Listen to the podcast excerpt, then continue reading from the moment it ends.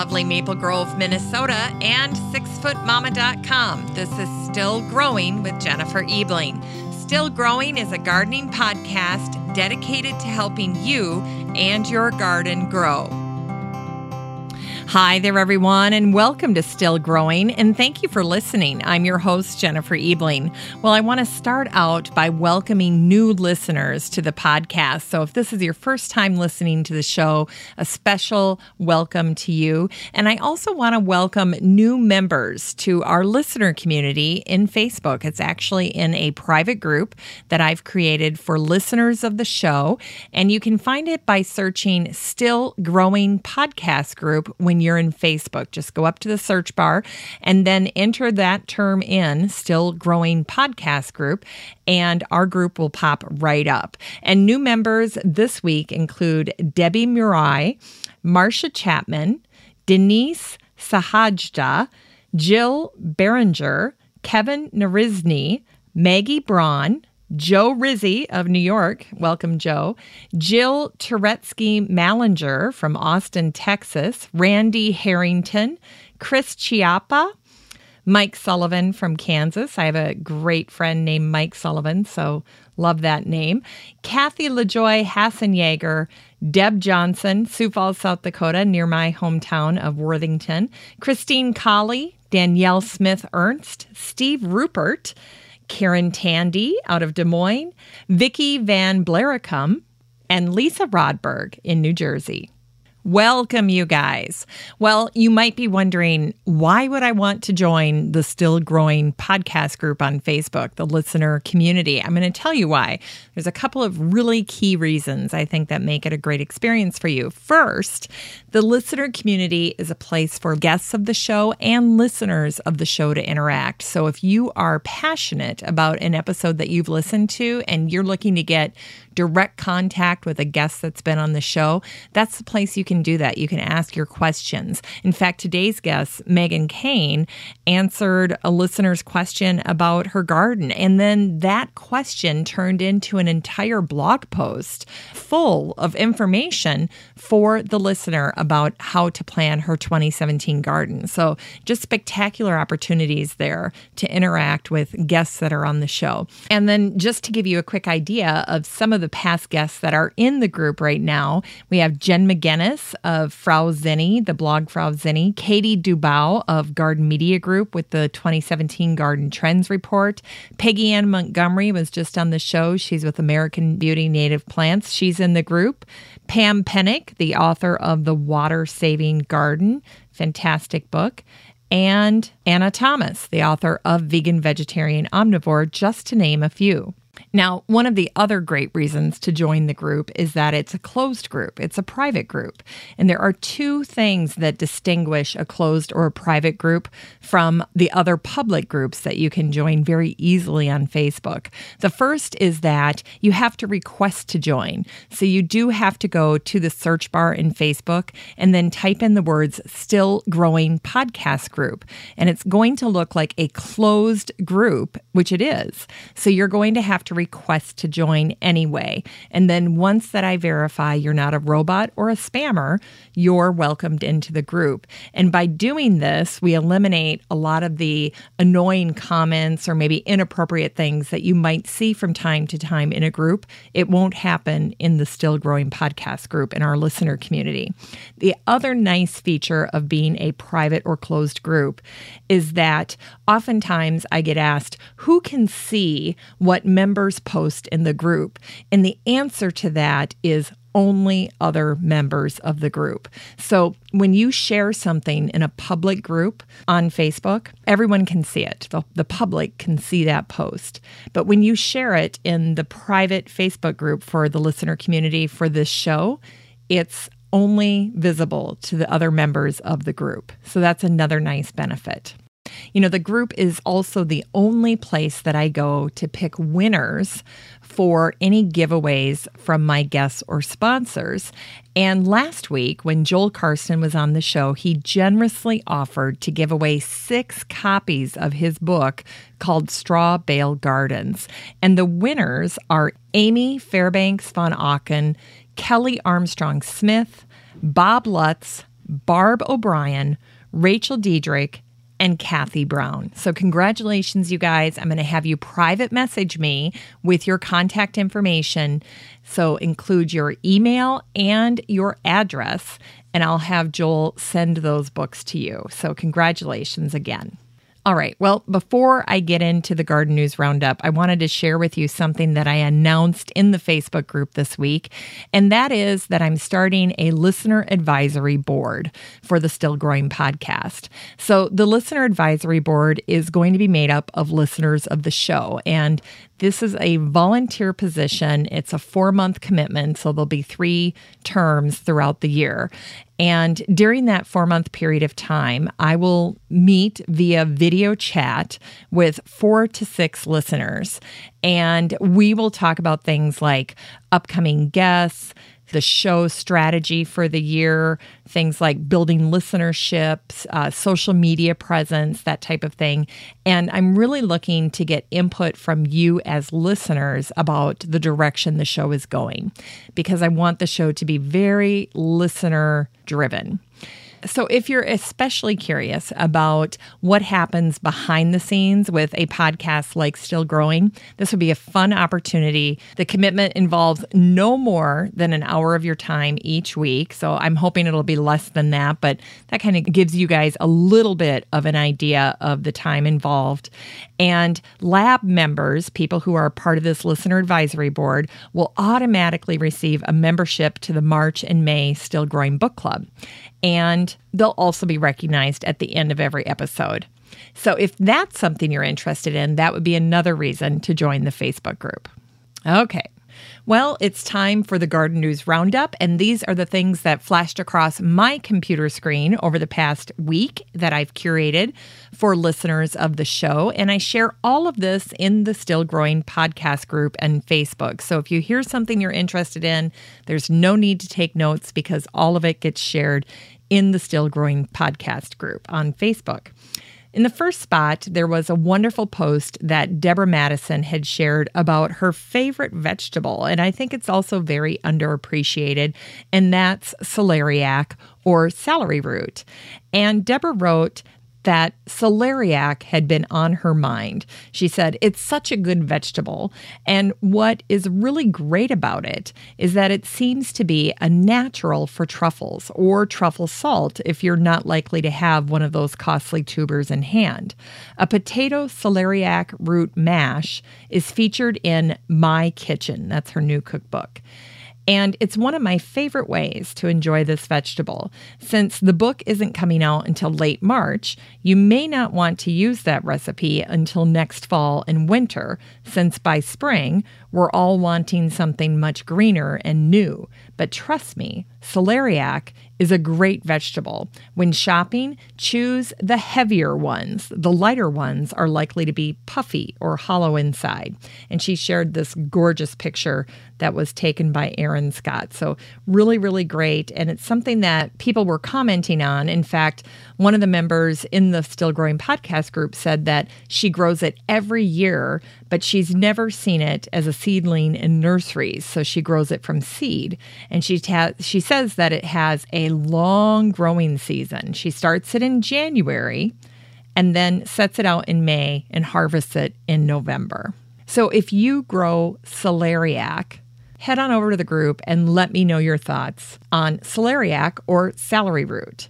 And I'll just offer a few words about this vegetable. First of all, it's a big vegetable root. It's very delicious. So it's worth knowing how to get into it. And I think about cutting into a celeriac in the same way I think about a pineapple. So I cut off the top, I cut off the bottom, and then I start slicing off the sides because the outside of this root is very rough and then you just chop up the inside into little chunks. And from there, you can roast it, you can saute it, you can puree it, or mash it. And in the Facebook group this week, I shared a really nice video, very nicely done from Food Wishes that I found on YouTube for how to make a celeriac puree. And it's really great. It offers a lot of helpful tips and it's very concise. In sustainability this week, I shared two posts that had caught my attention. The first one is called Growing Agrihoods The Next Frontier in Urban Revitalization. And this one features a two acre farm in Detroit's North End neighborhood that offers free food, green space, and hope to the community. And it's right smack dab in the middle of the neighborhood. The images in this particular post are really striking, very captivating. It's a gorgeous space. And the person who's behind it with the Michigan Urban Farming Initiative is trying to make agrihoods a vital part of bringing back Detroit, and he'd like to see them all across America. And then there was also another great post about how greenhouses and the demand for greenhouses is increasing exponentially. So from 2007 to 2012 alone, when the last farm census was done, production of vegetables in greenhouse structures increased from 1,400 acres to about 2,200 acres, and that's an over 60% increase in just five years. So greenhouses are hot, pardon the pun. That was actually pretty good. All right. In continuing ed, I had two things that I'd found for you guys. The first one is a really fun post that Kathy Jentz had shared on her blog and she called it Plants to Die For. And so you might have noticed that when you're out gardening, that you get different stains on your garden apron or your clothing. So, yellow stains from working with maybe yellow plant material, or purple stains, or certainly grass stains we can all identify with. But Kathy says that one of the hottest new gardening trends is cultivating plants for creating natural fabric dyes. It's another aspect of organic, authentic living. So, we grow our own food and herbs. And now you might want to consider creating natural plant dyes as part of the next step in the DIY revolution. And Kathy goes on to say that it's maybe pretty easy for most gardeners to get started because there are some common dye plants that are fairly easy to grow and we probably have some of them in our gardens, including goldenrod or lavender, onions, oregano, just to name a few. So that was a fun post in the continuing ed segment. In the DIY area, there were two posts that caught my attention. The first was from the folks at Remodelista or Gardenista, and they went through a New York City flower market and showed how they pick the flowers that they choose to make bouquets and then they they walk you through all of their hottest and best little tips to do that with a budget of $200. So check that out that was very inspirational. And then there was this crazy trend alert that Gardenista shared and it's designer John Derian's faded flowers. And so this designer, John Darien, is known as the king of patina. And he showed how to use flowers that are way past their prime. Some of them are beyond dead. And he's decorating with them with basically dried flowers. And the one that just was so incredibly striking to me were these dried hosta leaves that he had displayed on this antique dresser. And it said in the caption, dried hosta leaves on a dresser take on a gracefully papery texture. John enjoys how they become translucent with age, but still have depth. And I have to say, I would have never considered using dried hosta leaves before seeing this particular image. So, pretty fantastic. The plant spotlight this week is from a blog called Chinese Medicine for a Restless World, and it's gancao.net. And they wrote a very in depth article about ginseng, which is the most famous herb in the Chinese pharmacopoeia. Ginseng translates into man root, and man in this case isn't gender specific. It just basically means human root because the root resembles a human or a person if you've ever looked at it. So it's a very comprehensive look at this powerful ancient herb. In horticulture news, there were a number of posts that made it in this week. The first was shared by the BBC, and it is this post about how there were more corpse flowers that bloomed in 2016 than than had bloomed in any other year, and nobody knows why. So the corpse flower is that flower that has that huge bloom that doesn't smell so great, which is why it has the term corpse flower as its name. And these flowers take 10 years to build up enough energy to bloom, but mysteriously, dozens of them bloomed within weeks of each other in 2016. And again, this is a fun article that was shared by the BBC digging into why this particular phenomenon happened in 2016. And then in the last week in January, there was a super cool map of the United States that was shared by Earth Observatory through NASA at their website. And what it shows is a distribution of the forested area in the United States. So if you think you have a handle on where forests are in the US, this map will either confirm or deny that, but I had never seen a distribution map like this showing that. And it just goes to show how so much of the middle section of the country is completely deforested, with the most dense forests happening along the west coast. Although there's definitely just on a pure mass scale standpoint, more forests all along the east coast. Mother Earth News shared a post that they were recycling from March 13th, 2013. It's a classic, and it's all about heirloom carrot varieties, and it features the work of William Woys Weaver.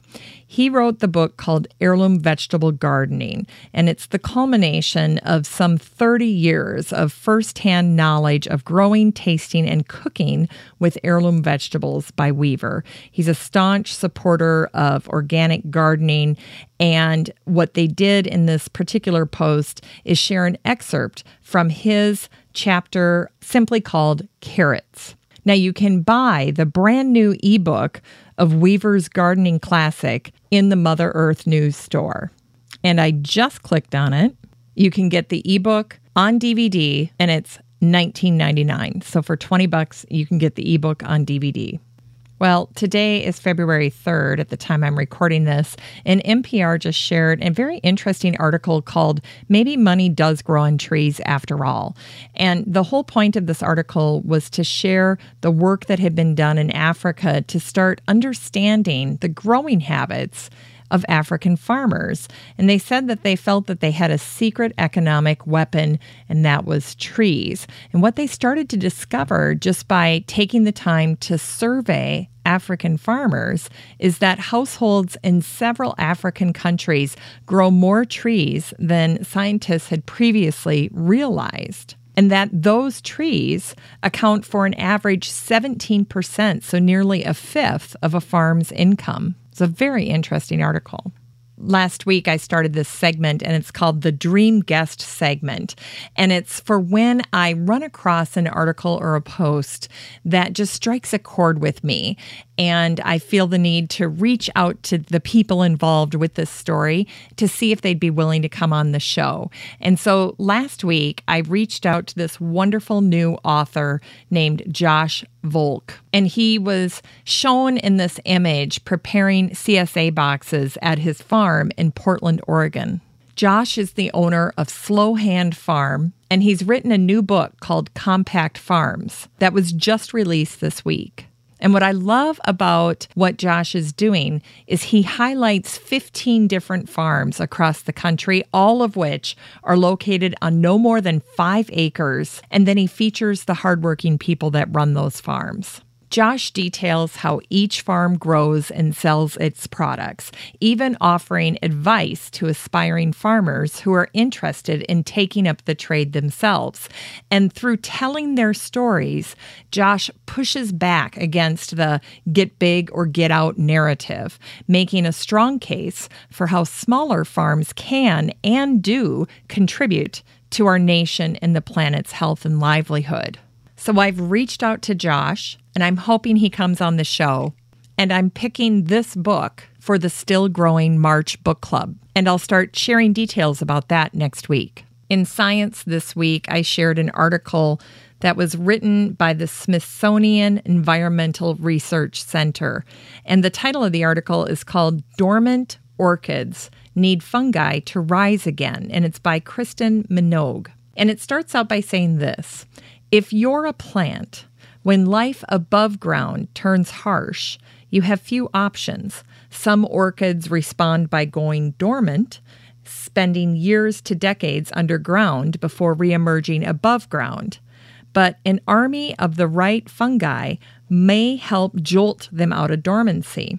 So, Smithsonian scientists have been working to understand the ecology of one particular orchid, including why it enters and exits dormancy. And the orchid that they focused on is the small whorled pogonia, that's widely regarded as the rarest orchid east of the Mississippi.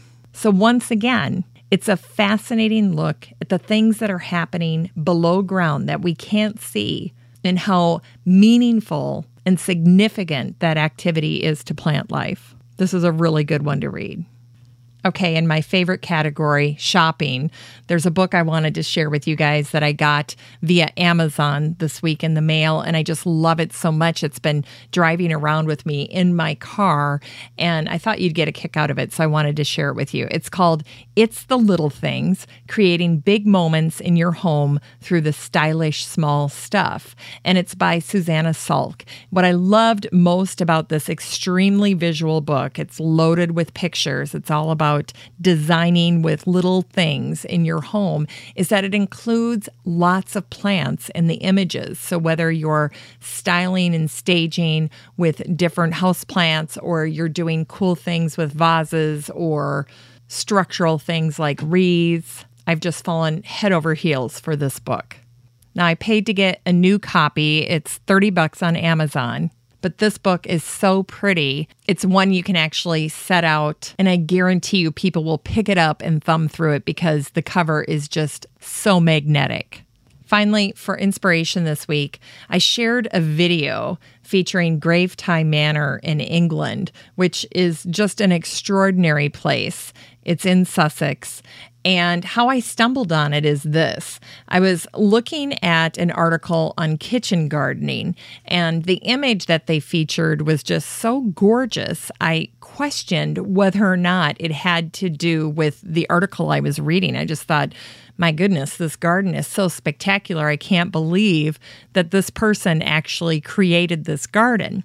So I happened to right click on the image and I said something along the lines of uh, one of the options was like search for this image on Google. And that led me to the original image, which was, of course, Gravetye Manor which I mean, it just blows you away when you see it. But when I finally went to their website after seeing this amazing, fantastic, like crazy out of this world inspiring video, and I stumbled on probably one of the most well done interactive maps of the gardens at Gravetye Manor.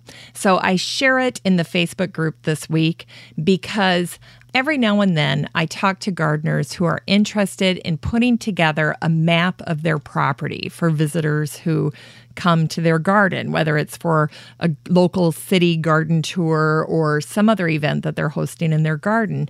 And it's always tough to find ideas for how you want to illustrate or maybe draw out features in your garden. Well, I thought the one that they did for Gravetye Gardens was absolutely gorgeous and should be extremely inspiring to any gardener that's looking to put together some type of map of their property. So, if that's you, I encourage you to get in the Facebook group for Still Growing and check it out. Well, that's it for the Garden News Roundup this week. This is just a portion of the updates that I shared with the Still Growing podcast group on Facebook. And it's a way that I continue the conversation in between podcast episodes with listeners of the show. So if any of these caught your attention, you don't need to take notes. You can just jump in the group and check out all of the interesting things that I curate for you in between episodes. Well, I'm so very pleased today to introduce you to Megan Cain on this episode of the Still Growing podcast. Megan is the author of The Creative Vegetable Gardener, and her website is creativevegetablegardener.com. Megan is passionate about helping people grow great food and become successful vegetable gardeners. And on her website, she teaches you how to do just that. And she likes to say, here's the thing gardening is a lot of work, joyful work for sure, but she's met tons of gardeners over the years who are not getting the most from their gardens. And she says, if you're not seeing real results, well, gardening isn't as rewarding a pastime as it should be. So here's the real world situation that Megan wants you to be able to envision for yourself. Imagine a daily jaunt out to your garden to harvest fresh ingredients for dinner. The pleasure that comes from creating something with your own hands a garden, a meal, a bouquet of fresh flowers for the dinner table. Biting into real food with real flavor, red tomatoes bursting with ripeness, crisp green spinach spicy yellow peppers, and earthy carrots in all the colors of the rainbow. This is what food is supposed to taste like. And when you go to Megan's website and start to snoop around, you'll see that a 10 step guide to smart spring planning is one of the free things that she offers to everyone who visits her website.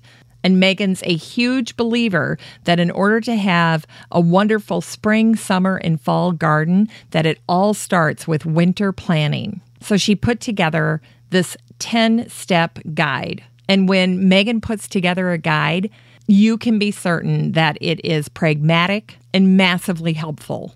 Now, Megan's written a number of books. So if you go to her website, you'll see that not only can you order a paperback copy, but you can get them in ebook form as well. So she offers super easy seed starting. And then the book that we focus on today, her super easy food preserving. And then she features her brand new book, her Smart Start Garden Planner, which is a step by step guide to a successful season. In fact, I just got her newest one in the mail today, and it's gorgeous. I love it. And as someone who sees a lot of garden planners, this is now my new favorite. I'm not kidding. So you can get this in ebook form or you can get the paperback form. I've got both of them thanks to Megan. But after having the actual book in my hands here, I can tell you that I would way prefer to have a garden planner in paperback than I would in an ebook form, but that's just me because I like to do a lot of my garden planning right before I go to bed. And so I don't want to have a ton of screen time right before I close my eyes. So I'd rather work with a paperback and mark it all up with a pen. That's just my preference. Anyway, today you're in for a real treat. So if you haven't heard of Megan Cain before this interview, I guarantee you're going to cross paths with her again because she's the real deal. She's a practitioner and she's someone I see as a garden coach, a vegetable garden coach. So there you go, Megan. From this day forward, you're my personal vegetable garden coach. And I promise not to pester you too much. Well, hello, Megan. I am so delighted that we finally get the chance to chat because we have tried so many times to connect, but nothing is stopping us today. Hi, Jennifer. Thanks for having me. This is one of my favorite things in all the world to do talk about gardening. So I'm happy to be here. Yes, we're going to spend our time together chatting about your book called Super Easy Food Preserving. But first, why don't we have you tell us about yourself? Sure. My name is Megan Cain, and my business is the Creative Vegetable Gardener, and I help people get the most from their vegetable gardens. So the most can be lots of different things the most food, the most beauty, the most joy, whatever you want from your garden. I educate and encourage you how to get the most from it. Um, and I do, I'm a, I write and I speak uh, and I teach sometimes in person in my area and kind of in my region, but also online as well. So I kind of have two parts of my business. Sometimes people meet me in person, and sometimes people meet me online. Well, and we're neighbors, right? I'm in Minnesota. You're in Wisconsin. Yes, I live in Madison, Wisconsin. My husband and I live in the city, and we have a big garden at our house, um, a big front yard garden, and then also a big side yard garden. Mostly vegetables, but we also have trees and shrubs and, and perennials. And we live on a corner, so we have a very visible garden. Uh, we have lots of bikers and walkers and people in cars that are constantly driving by our garden. And often people will stop and ask questions and compliment our garden and kind of say hi. And it's, we've only lived here for about two and a half years, and it was such a great way to meet our neighbors. Yes. Um, when we bought our house, it was actually really overgrown, the whole front yard, and so we cut most of the things down, put in a big vegetable garden, and then the neighborhood just went berserk, kind of in a good in a good way, not in a bad way. And tons of people would stop by and meet us and talk to us. So it's been really fun to have a very visible garden. In the past, I've had gardens that are in my backyard that nobody can see, but now we're kind of have a, a very public vegetable garden, which is really fun. Wow. Well, two things you said that just delighted me to no end is when you said you have a side garden, because right there we know you're a true gardener because all gardeners that ha- are totally over the moon passionate about gardening end up with a side garden. So, congratulations. and the other thing I kept thinking is friend magnet. Gardens are great friend magnets, aren't they? Yeah, they are, and it's actually how we became friends with some of our neighbors. Um, one of our neighbors down the street stopped one day and said, "Oh, I just love your garden," and asked me a couple questions, and then we just got got to talking, and eventually we ended up having dinner together. And they already knew a bunch of other neighbors, and then we met all of them. So it's been really fun, and it's also fun. We had some new neighbors move in next door, and they have two little girls, and now the girls come over and help me harvest things from the garden, and then I send them home with bags of food. So it's a great friend magnet, and it's also a great way to to really share with your neighbors and the people in your neighborhood. So I have a bunch of people on my phone, and sometimes I'll text them and say, "Hey, if you want any of this, something that I have a lot of, just come by the garden." Um, and then with a few close neighbors, I have kind of a standing invitation. Like, if you don't, I said to my one neighbor this summer, don't ever buy any kale. If you need any kale, just come to my front yard, harvest whatever you want. It doesn't matter if I'm home. You don't have to ask. And then I say that it's the same with herbs because I have a lot of herbs that it's, it's hard to use all your herbs. So I always say, don't buy any herbs, just come to my garden. So Oh. it's a great, a great way to be able to share with everybody as well. It is. That's marvelous. You know, I have the same deal with a friend of mine that lives a few houses down, and she's a wonderful cook. And she'll come over and she has carte blanche to harvest whatever she wants whenever she wants. And I'll never forget there was a moment this summer when she came over and she was back in the herb garden and she was getting whatever she needed. And normally she, she'll just get it and then leave. And next thing you know i hear uh, the doorbell go off and i thought hmm i wonder what's going on. And she's like you don't have tarragon I'm like, no, I didn't. I couldn't find any tarragon this year, and I didn't get it planted. And the next day, the doorbell rings. She ding dong ditched me and left a tarragon plant on my doorstep. so uh, yes, so then we had tarragon for my dear friend. But I I I always love hearing about the friendships that that gardens help us form. I had interviewed Shelley Cram, the author of The Gardener's Bible. Lovely, lovely book. And when she sent me a copy, she had written in the front cover, she said, Gardening is common ground. And it really is. And I think, mm-hmm. especially in a neighborhood, the way that you did it, where you come in and you revive and revitalize this property. And the next thing you know, people, you're a magnet. People cannot resist stopping by and introducing themselves to you. I love it. I definitely agree. Well, I think the reason that your book is so exciting to gardeners, I know I loved looking through this, and to cooks, I would say, is because it offers quick techniques for fresh fridge and freezer storage. And people often think of extending the growing season with things like hoop houses or cold frames, but you see preserving in appliances like the refrigerator and the freezer as effective season extenders. And I loved that image. It's a great way of thinking about extending the harvest. Yeah, I'm a I'm definitely a minimalist in all areas of my life, so including gardening and food preserving. I always try the most simple thing first and to see if that works. And so that was one of the things I started to experiment with food preserving because canning a lot of people really like it and I think that's great. And for a lot of people it feels like it's too intimidating or it's too much work or you need too many supplies. So I started to, I actually started canning first and then started to think, how can I make this easier? Uh, and so then I would start, I started to experiment with different ways of putting food away. Um, and so I'm, I'm a minimalist and I'm kind of, I like to do the least amount of work possible. I love gardening and I spend a fair amount of time doing it, but I don't want to spend unnecessary time on tasks because I also have a life just like everybody else and have lots of other things that I want to spend my time doing. So I love gardening, but I want to be efficient at it, and that goes for food preserving as well.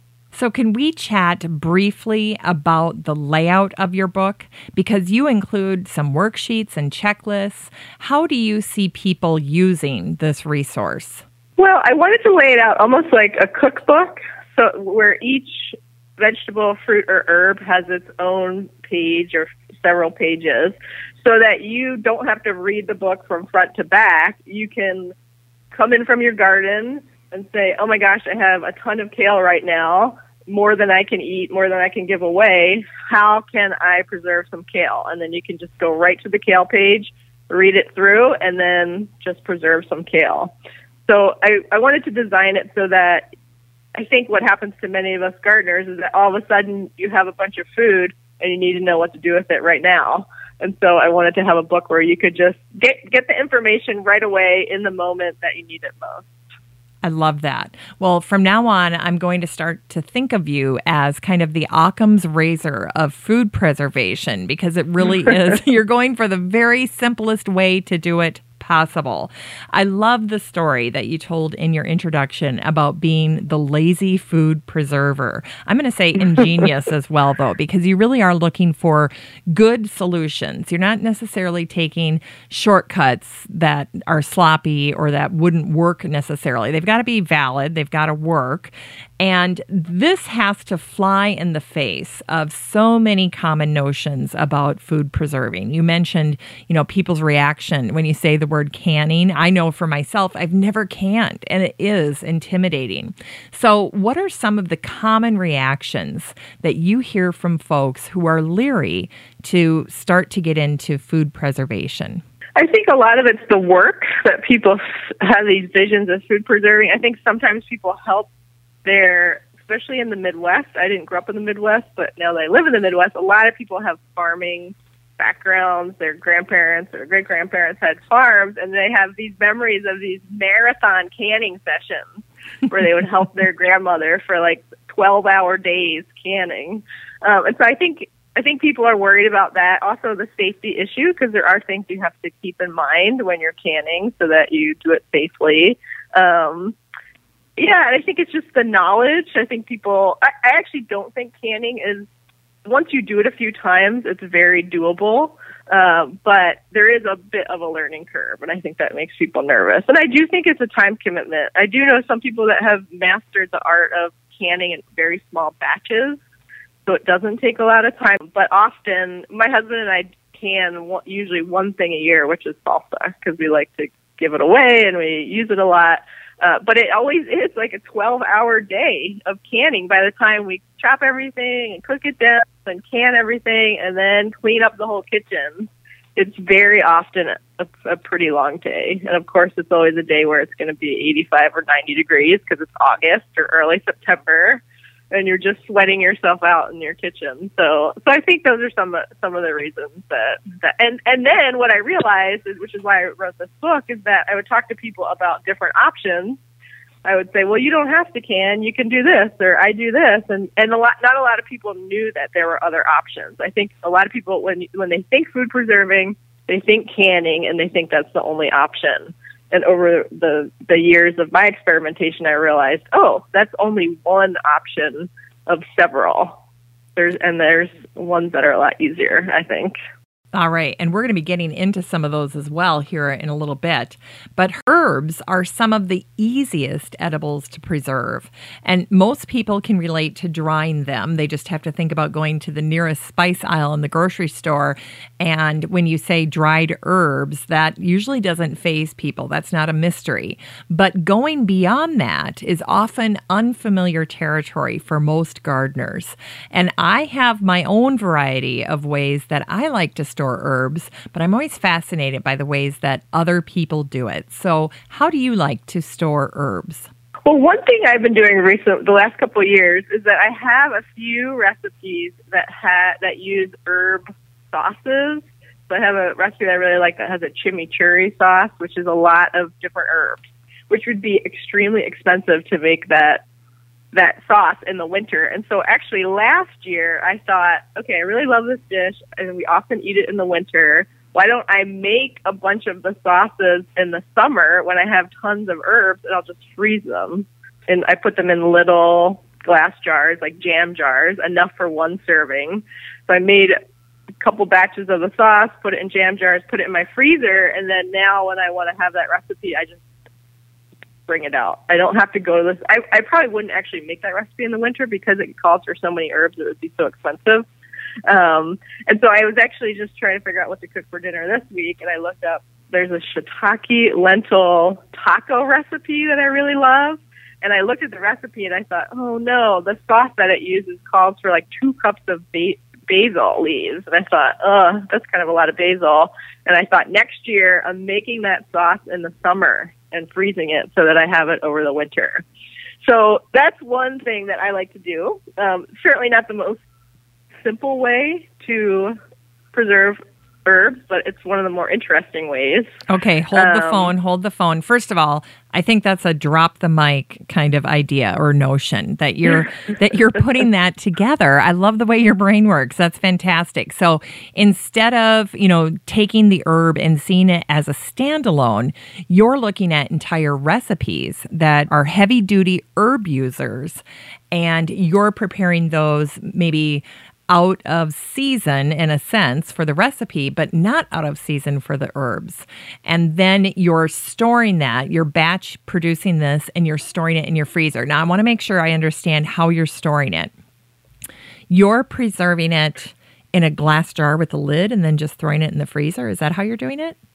Yeah, so I'm making the sauce. The chimichurri sauce is almost like a it's almost like a thin pesto. Okay. You've never made chimichurri, so never. It's a bunch of herbs, and it's got some lemon and and lime, which sometimes I just add later. Uh, but it's almost like a thin pesto. And so yeah, I just make the sauce and then put it in. I have lots of little jam jars. I put it in a jam jar, put a lid on it, and then just throw it in the freezer.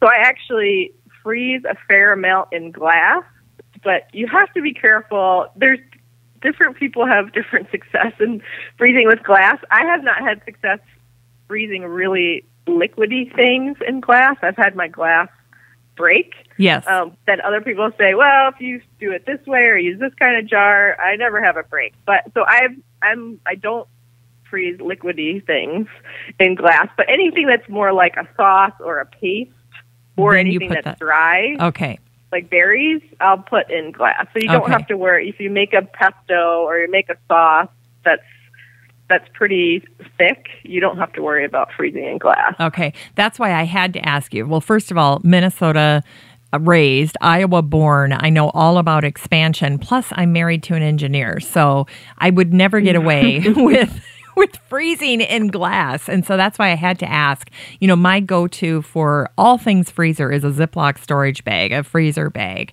So, which obviously mm-hmm. we could use as well, right? You could use that. You wouldn't be opposed to that, would you? No, I, you can use Ziploc bags. The thing that I don't like about them is they do wear out after a season or two. Sometimes they get holes in them, and so I I I like the jars because I can just use them over and over and over. I don't feel like I'm creating waste. That just, I mean, we can recycle plastic bags here, but I still don't feel that great about all the plastic that I end up disposing of. So I like jars because I feel and lids, and I can just use them over and over and over and over and over, and they don't really wear out. You know, okay. periodically they break, but okay, um, got but it. yes, you can certainly use uh, sometimes people will freeze sauces or pestos in ice cube trays and then move the ice cubes into a Ziploc bag. Some people just make little patties and freeze those and then move them to a Ziploc oh. bag. So there's lots of different ways that you can freeze things. You don't have to freeze it in a jar. Oh, I um, love the um, patty do, idea. Yes, but I do like to have one thing to keep in mind is what are what's the serving size for you. And so sometimes I try to freeze things in a serving size or two serving size sizes. I wouldn't freeze a whole um, quart jar of sauce or pesto because we probably wouldn't. It would take us a long time to use that much.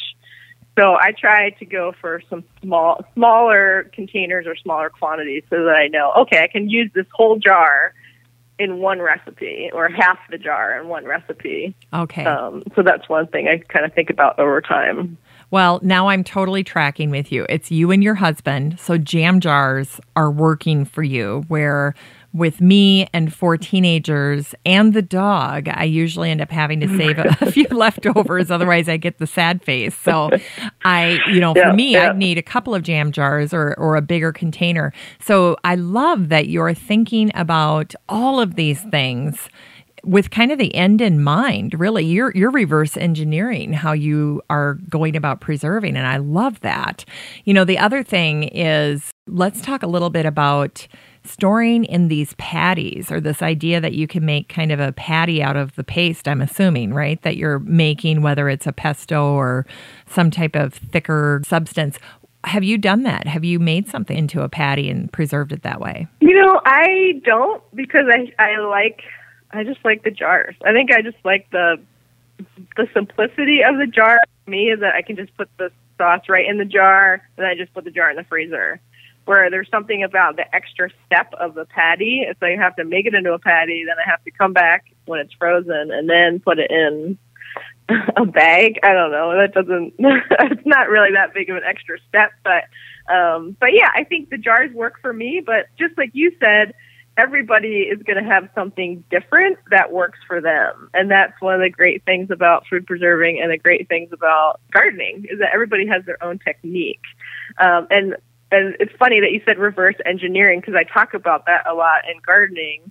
And one of the ways, and I talk about this in the book, one of the ways to reverse engineer over time is to keep records of what you preserve. Uh, and that's how I've kind of come up with a food preserving formula in a way that I know that we never need more than 12 pestos because we just don't eat that many pestos. Um, and you can, and it can just be in the book. I just have a really simple record keeping sheet and you can actually print it out on my website after you get the book. And I just have a binder and I just have a sheet in the binder and I just keep track of what I preserve every year. And then I total it up at the end of the year. And then the next season, when I'm preserving, I'll say, okay, how many how many pestos did I put away last year? I'll say, okay, I put away 12. Yeah, we pretty much use them all. Okay, that's a great number. Um, or I'll say like, oh, we, you know, last year we put, we froze kale and we've used it all before the kale season started again. So I made a mental note and thought, okay, we need to put, I need to freeze more kale next winter. And so this fall, when I was freezing kale, I checked to see, okay, how much did I freeze last winter? I froze 10 that wasn't enough, so maybe I'll try to freeze 15 this year. Um, and so that's a way, if you pay attention and keep just very simple records, um, you can eventually, and certainly things change from year to year and people's lifestyles change and circumstances, but you can kind of come up with a formula. Because again, thinking about not wasting time or, or money, um, you don't want to put away more than you're actually going to use in our house, the goal is, uh, is kind of to try to eat through everything that we preserved in in a year, so that we're we're starting new because quality degrades over time, and so it's a good idea to try to eat everything within a year or two um, and so you don't want to be putting away lots of things that you end up. I mean, I've actually had things that I put away and then we didn't eat it, and I ended up just defrosting it and throwing it in the compost, which is not, you know, it's kind of a waste of time and energy because you're you're you put in all the energy to preserve it, and then all the energy that goes into storing something, especially if it's in your freezer. So, um, so really thinking about what you want, what you eat, and so that you're preserving things that you know that you're going to eat throughout the winter. Hmm. And then do you also track, let's say, for instance, like around here, we, we never have enough basil pesto.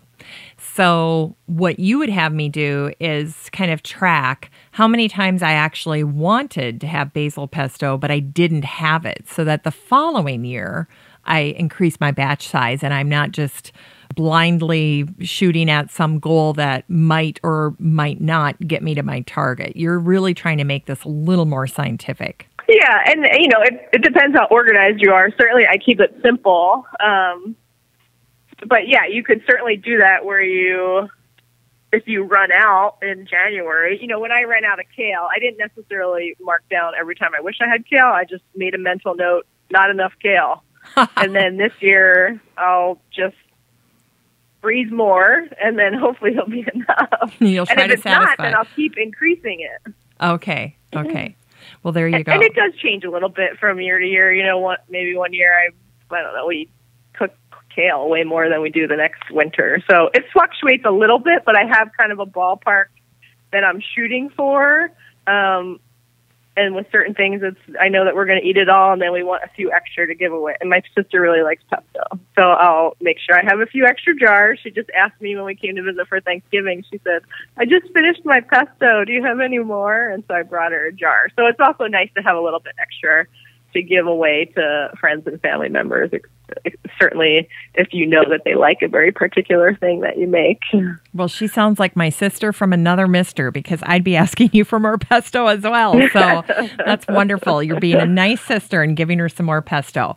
Well, this is the perfect segue into how you start your guide out. This lovely book called Super Easy Food Preserving. And right in the beginning, on page eight and nine, there's a fantastic worksheet that you designed with, I thought, some very thought provoking questions that are designed to help folks decide on their preserving priorities. And I thought it would be fun if I asked you these questions and then had you share your insights onto how these questions kind of impact people's preserving choices. So, are you ready? Sure. Okay. Yeah, I'm ready. So, and by the way, I think this is excellent. It's totally practical, but also so helpful. So, here we go. What fruits and vegetables do I buy from the grocery store on a weekly basis? That's question one. Yeah, so I'm not the, the, the most ideal person for this particular question because we preserve so much. I rarely buy fruits and vegetables from the grocery store all winter. Um, it's it, my fruits and vegetables that I usually buy are things that I can't preserve or I don't preserve, like um, lemons and limes are probably one of the most common things because they're used to flavor a lot of dishes, or like an avocado here and there. Bananas. So yeah, when I go to the grocery store, I pretty much bypass the produce aisle because I have everything I need at my house. And I was whispering to so you, bananas, bananas. right, right. Sometimes the bananas to, to freeze. We're my husband and I are unique, I think, in that we eat. We try to eat as locally as possible all year long, um, and so frankly, in the winter, we don't buy fresh tomatoes. We just use the tomato products that we froze. Um, we don't really we don't eat a lot of things that are out of season, except for you know periodically an avocado or I freeze some bananas for smoothies. Um, but we just yeah, I mean, we just stick to what we've preserved so much food that it doesn't really make sense for us to be buying tons of stuff from the grocery store because we need to work through what we what we've put away. So that being said, I would say if if I didn't preserve a lot, um, one example I could say is like, oh, I buy fruit to, for a smoothie because I usually have a smoothie every day for for breakfast, and so then you could think, okay, well, what fruit do I usually buy? Well, I buy buy a lot of blueberries, and I buy a lot of raspberries, buy a lot of bananas. So those are hard. You can't grow those in the Midwest. But um, and so then I would say, okay, well, I really want to freeze a lot of blueberries and raspberries so that I can use those for my smoothie. Um, and, and that's what I do. And I actually uh, just go blueberry picking and raspberry picking. I pick a ton. I picked like 25 pounds of blueberries this past summer. Oh and then I just freeze them all and use them in my smoothies. Um, so, you know, for another example is like we eat a lot of beans and rice, like burritos sometimes. So you could say like, oh, okay, from the grocery store, I'm often buying onions and garlic for a lot of my dishes. So those are two things that I grow in my garden because when we cook, we cook a lot at home, and everything that we cook starts with garlic and onions in the pan. And so that would be something that I would grow every single week, or I would buy every single week from the grocery store. And instead, I can just go into my basement and grab them and start cooking instead. So that question is really, you know, food preserving is very personal and it has to do the most with your own particular situation, what you like to eat, what your family likes to eat, and the things that you eat on a regular basis, and thinking which of those things can you potentially preserve so that you can save some money and even save some time because it's like we all buy the same things every single week basically from the grocery store and you can save some time by having them in your basement instead. Well, I love that. And I love that when we're talking about changing behavior here, we're not changing what you're eating. We're just changing where you're going to source it, where you're going to get it. And it's a lot easier to just head down the basement steps to get what you need instead of having to drive to the store, potentially forget it, and come back home with nothing. Right. And then I think also sometimes what happens is it does change what you eat. Right now in my in my office I have four crates full of sweet potatoes and when I was sat down this morning, when I was having my tea, I thought, okay, which what am I going to cook for dinner this week? And I thought I have to cook something with sweet potatoes because we have so many sweet potatoes, we have to use them. Um, and so it's a different. I think as gardeners, we're used to, to a certain extent, planning our meals around what's coming from our garden. Certainly, that's what I do. Whatever's coming from my garden, that dictates what I'm cooking. Um, and and food and food preserving is just an extension of that. I'm still doing that in the winter. I'm still thinking about okay, what do I have in my freezer? What do I have in my pantry? What are the thing, What are the vegetables I need to use? And then I go out and, and figure out what I'm going to cook instead of the other way around.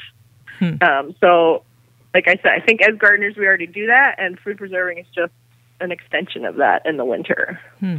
Your story here is reminding me of something that happened with my daughter Emma one time. And when my kids were little, I was a huge garage sailor because I knew they were going to be tall. And once they get past a certain size, you really have to buy their clothes. You can't, you know, just source them from garage sales. But I had one year, I think she was like four or five, I had gone to garage sales and I would buy their clothes ahead of time and then I'd buy box them up in the basement by size.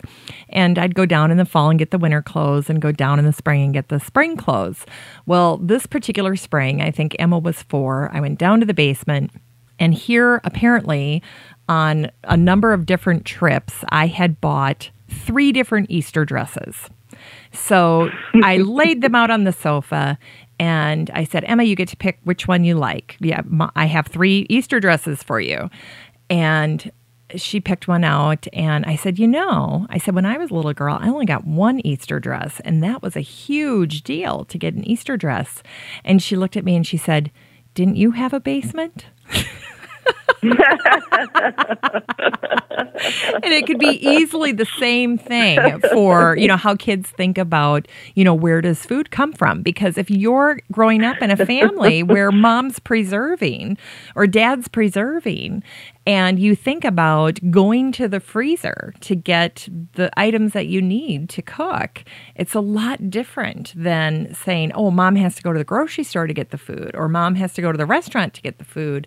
No, this came from our garden, and we go to our freezer to get the food that we need. Yeah, that's a great point. I've never quite thought about it in that way, but I love that. And the next question in the guide is What meals and snacks are regular features of my family's diet? Yeah, so I kind of talked about that, and I, I jumped to the second question a little bit. But I would say smoothies, something that I eat every day. So I think about what ingredients I put in the smoothie and what of those can I grow. We eat, like I said, a lot of beans and rice, so onions and garlic, and t- some kind of tomato product or salsa corn, peppers. We often eat some kind of like beans and rice or quesadillas or burritos as kind of a last minute dinner, easy dinner idea. Uh, salad. We eat a lot of salad. Often have a salad with dinner, so that could be something that maybe some people buy from the grocery store a lot. Salad ingredients. Yeah, and a lot of things with tomato products like soups or I often find that that could be something if you buy a lot of canned tomatoes, chopped tomatoes or whole tomatoes.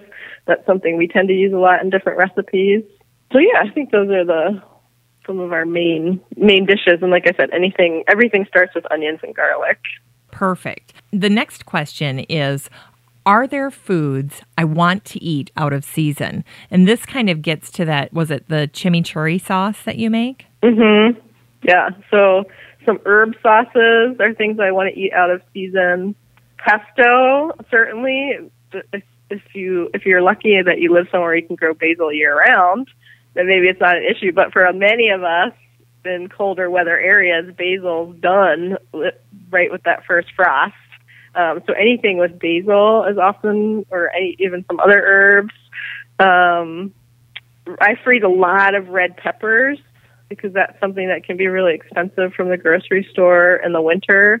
And I'm I don't eat green peppers because they're basically just like they're basically an unripe pepper. I don't I think they taste like cardboard.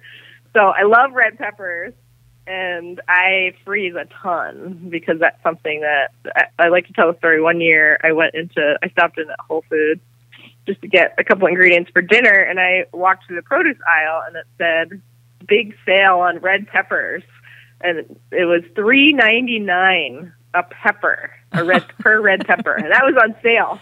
Wow! and yes. I thought, oh my gosh, I have at least fifty red peppers in my freezer. I was like, oh my gosh, that's like two hundred dollars. yes, you had two hundred. like, okay, I have at least two hundred dollars of red peppers in my freezer, probably more this year certainly because I grew. I had a great red pepper year. So, so just that, yeah, that's just one thing to think about um, how, which is I know is one of the future questions on there, but how expensive are things in the winter? This next question is: What foods taste noticeably better when I eat them during their local growing season? Tomatoes is a big one. I think that comes to a lot of our minds. Or tomatoes. Once you grow a tomato, and then if you try to buy a tomato from the grocery store in the winter, it's just so disappointing. It's just like, we don't even buy them because it's so different than the tomatoes that we eat from our garden in the summer. So it's you can't. It's very unless you live in a very warm area. It's very difficult to have fresh fresh tomatoes in the winter. But I cook down a lot of my tomatoes. So I cook down a lot of my tomatoes in summer so that we can use them for sauce and for other things in the winter. And the difference between a jarred sauce, tomato sauce that you'd buy from the grocery store, and a and the sauce that you make from your own tomatoes in summer is so different because we're you're cooking down those tomatoes at the height of the season. So there's so many times that I make a sauce in the winter and I just taste a little bit of that sauce and I just am completely transported into the summer. So I just think, oh, it tastes so good. It's so sweet it's so flavorful. I can I can taste summer.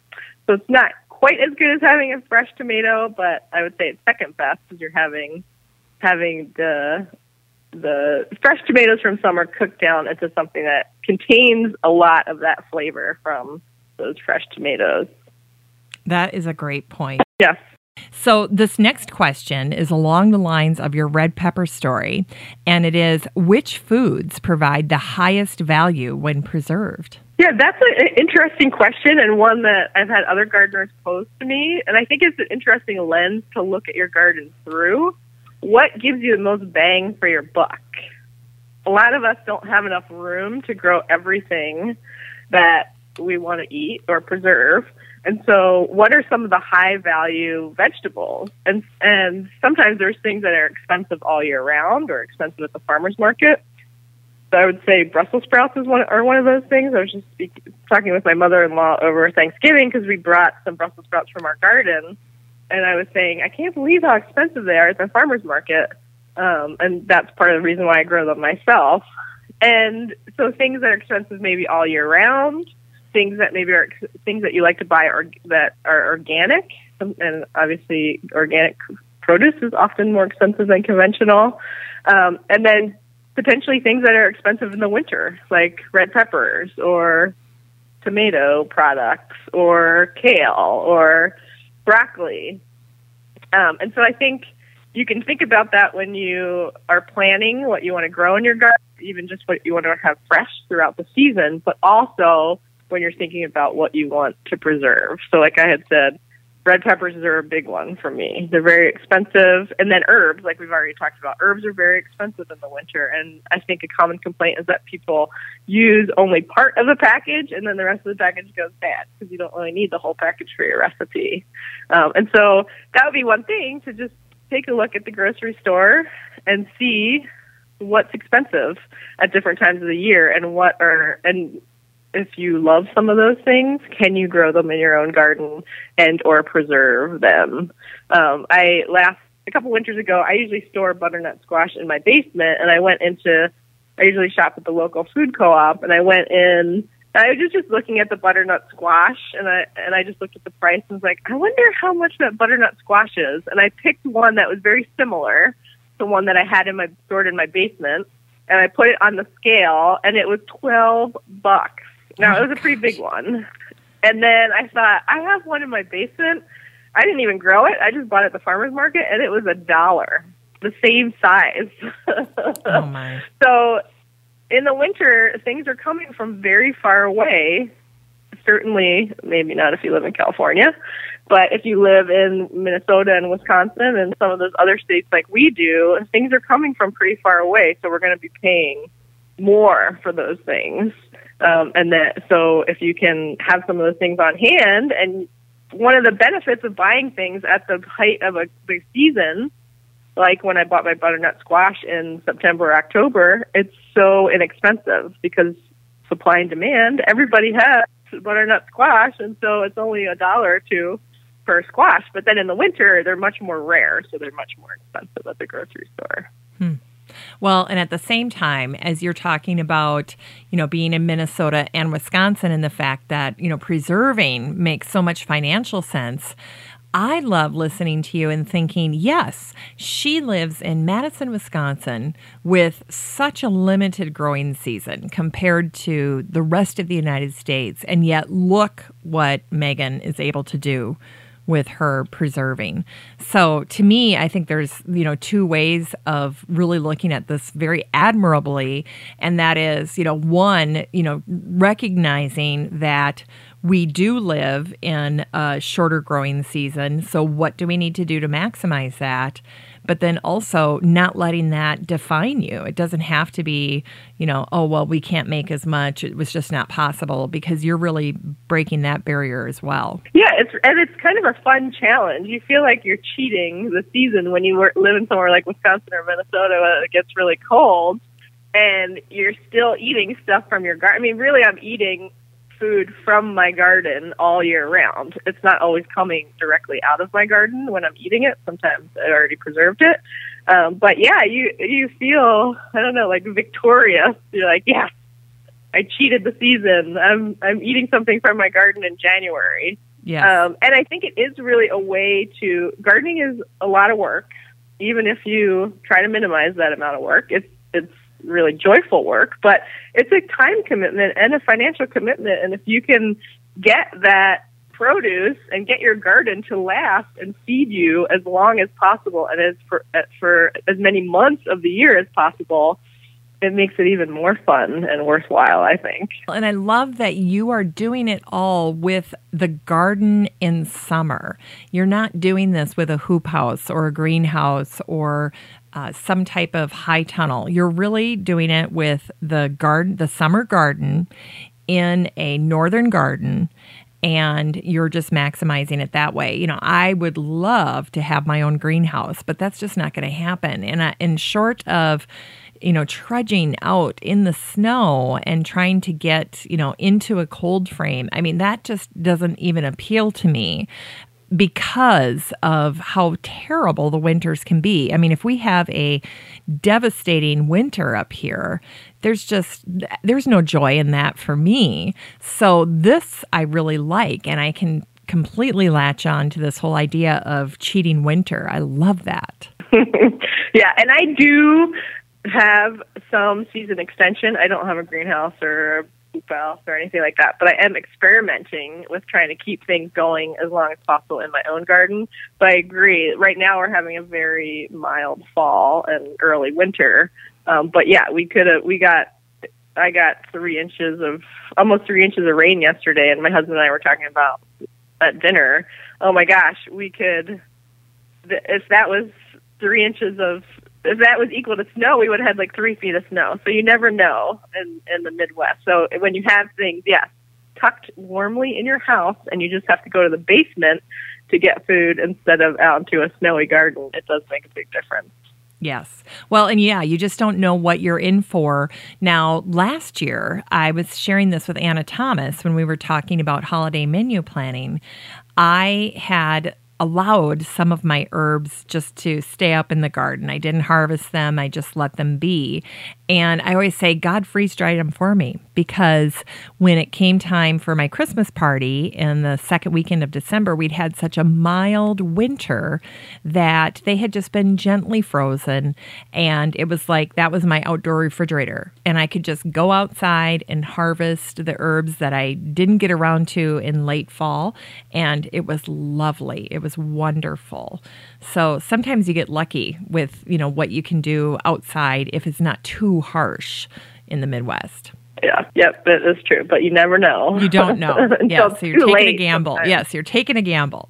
Well, this last question is what foods will make me happy to have stored in my pantry? What makes Megan Cain the happiest? If you could only have maybe a handful that you just had to have, I have to know what's on your must list. Yeah, so I like this question because I feel like we focus a lot on like practicality and strategy and like common sense things, but there's a certain amount of gardening that just I don't want to forget the joyful, happy part of it.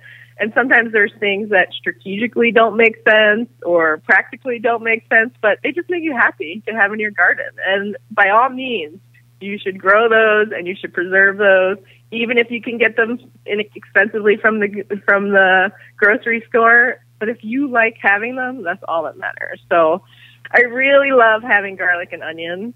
And that would be one thing like onions, they're not that expensive from the grocery store, but I like I love growing onions and I like storing them in my basement and I like going down when it's time to cook dinner and getting a bunch of onions and garlic out of my basement. It's just it it it's a creates a lot of joy for me in my life. Just this little, little tiny pieces of joy.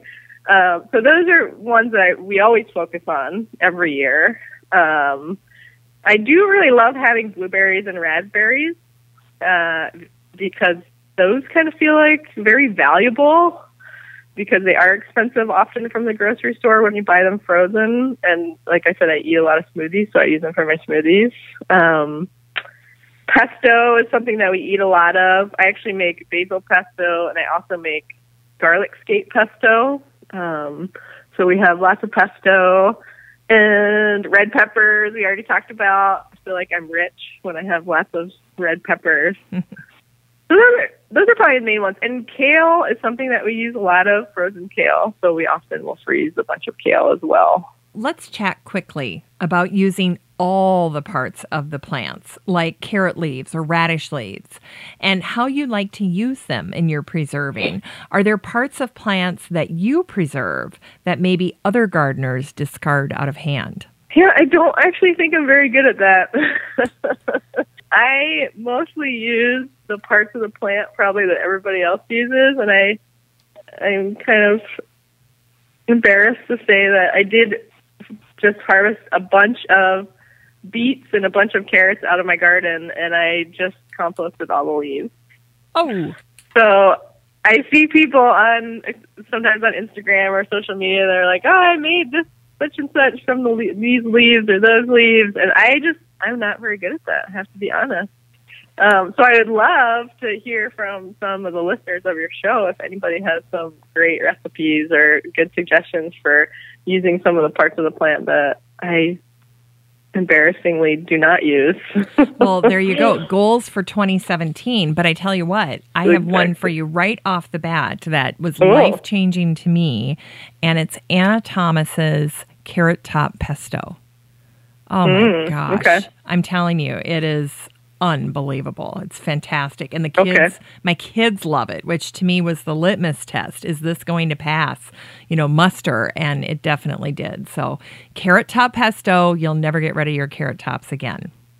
Uh, okay, I'm going to try that because I actually I still have a half of a bed of carrots sitting out there. So I'm oh, going to I'm going to do it. I'm score.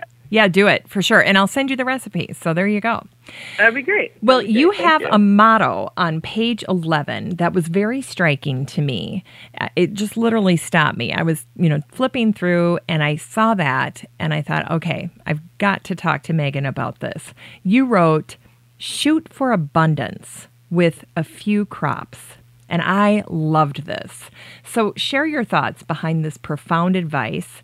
And then I'm very curious to know what you grow in abundance in your own garden. yeah, so I have a bigger garden for sure. I don't have a small garden. It's about 1,600 square feet. So, it's big, but not huge. I don't have a mini farm or anything like that. Um, and I instead of planting, even for people with smaller gardens or medium gardens, instead of planting one of lots of different things, a different way you could look at your garden is to plant a lot of a few different things.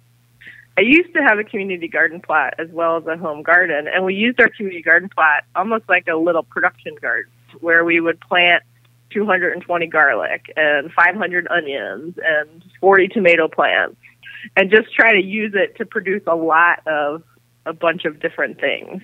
Um, so I think there's two, there's obviously several different ways to go about gardening, but it, uh, one way to go about it is are there, instead of growing lots and lots of different things, if there's some things that you really love, can you grow a lot of those things? So I have, I would say part of my garden is focused on that, growing lots of, of certain vegetables. And then I save some of my garden where I just grow a little bit of a bunch of different things that I like to have around. Um, so in our garden, we usually grow about 220 garlic. We save some of those for seed, and then we store them in, in our basement, the rest in our basement all winter, and use our own garlic. We usually plant somewhere between three and 500 onions. Uh, same thing store them in our basement for as much of the winter as possible so that we can use our own onions. Uh, I used to grow a lot of tomatoes um, because I would we would freeze some tomatoes, freeze a lot of tomatoes actually, and then also make salsa. But um, one thing that we haven't talked about, which I'll just insert really quick right here, is that you don't have to grow everything you preserve. And so I've decided over the years that I'd rather purchase some tomatoes from the farmer's market for some of my freezing and salsa and free up some of that area that I used to devote to tomatoes. I used to grow about 40 tomato plants. And now this past year I only grew about 12. And then now I can fill that space up with other things. Oh, that, um, that makes it much more carefree, doesn't it? Yeah, and you and I have a lot.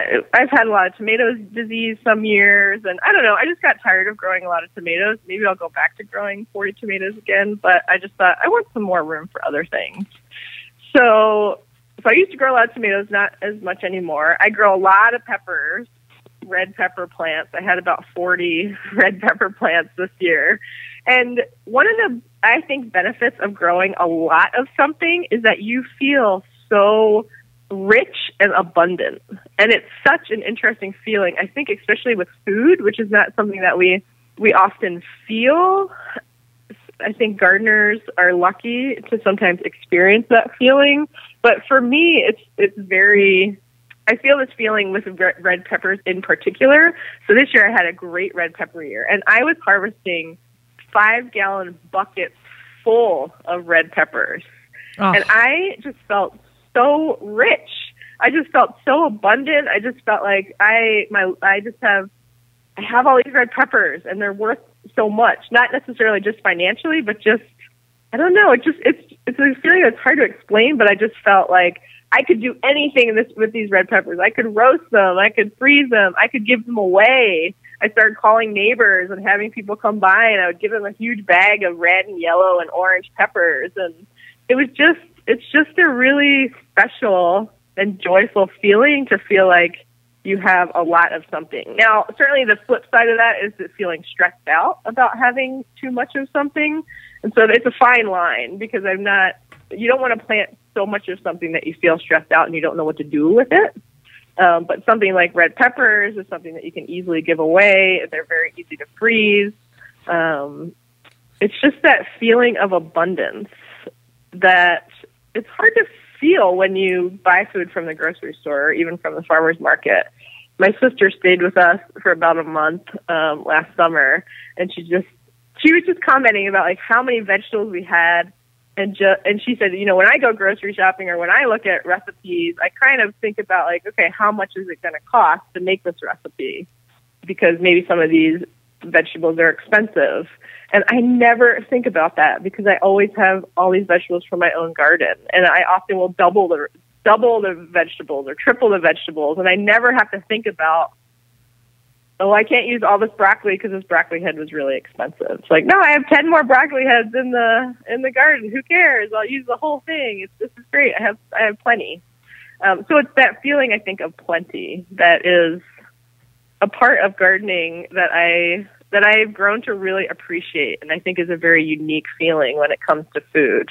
Um, because I think you know a lot of people in our society struggle to to buy healthy food. Some of the prices are high, um, but when you have your own garden, you have this fresh, tasty, healthy, organic food that's just there's just tons of it, and it feels yeah. There's something about it that feels so good. So that's when you think about growing, going for abundance with a few crops, that's one thing to think about. Like, are there a few things that you'd be really excited to have a lot of and consider planting a bunch of those plants and maybe, you know, decreasing some of the other things in your garden or digging up a new garden bed so that you can so that you can enlarge your garden. I love it. I think this is all fantastic. Well, and you know, the best thing about I think what you're doing and especially keen in on the feeling of having quantities of things that are life giving to you preserved is that you're really extending the pleasure of gardening. That it doesn't just have to be a one season experience, that you can really enjoy the fruit of your labor all year long. So I love that. Yeah, I think that's a good point because I think we gardeners, especially uh, we who live in long winter areas, we get a little restless. Yes. And so, yeah, th- things like food preserving can kind of help extend the joy. And really i mean i think i saw a quote one time and it didn't say who said it but it said the point of gardening is to be happy. Mm. i thought that's a great one. I mean yeah the point is to also grow your own food and blah blah blah. But but if you're not happy and if it doesn't bring you joy then i then it's not something that you're necessarily going to continue. So i think it's good to focus on what are the parts that make you happy bring you joy uh, and for me, food preserving is one of those things because it's like you said, I feel like I'm getting the most from my garden, and I get to really appreciate my garden in July, in January. Yes, in a way, just like I do in July. So it kind of brings some of that July and puts it into January, February, March, which can also be, kind of be dark months here in yes. Wisconsin.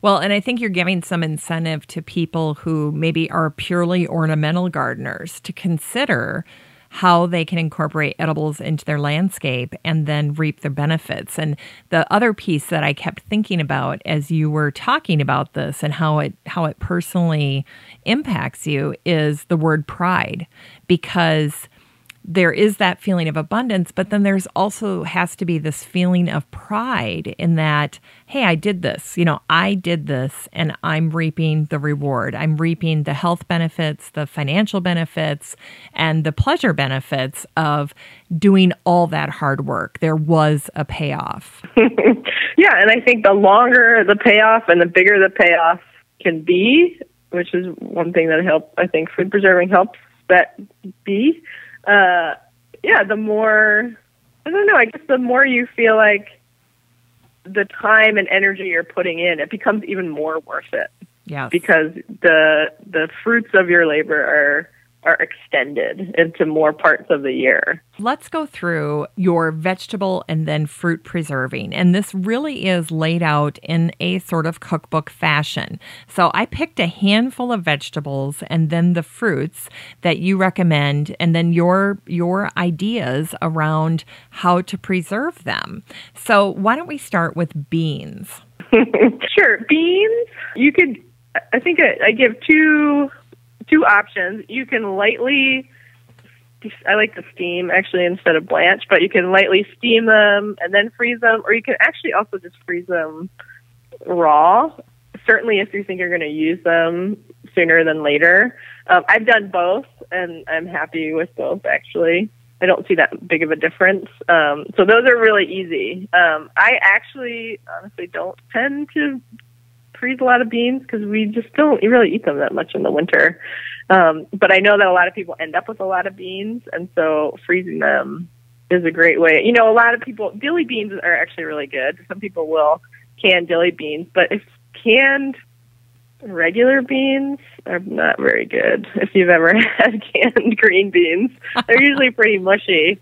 So the nice thing about freezing them is you kind of make sure that they don't turn to mush. Okay.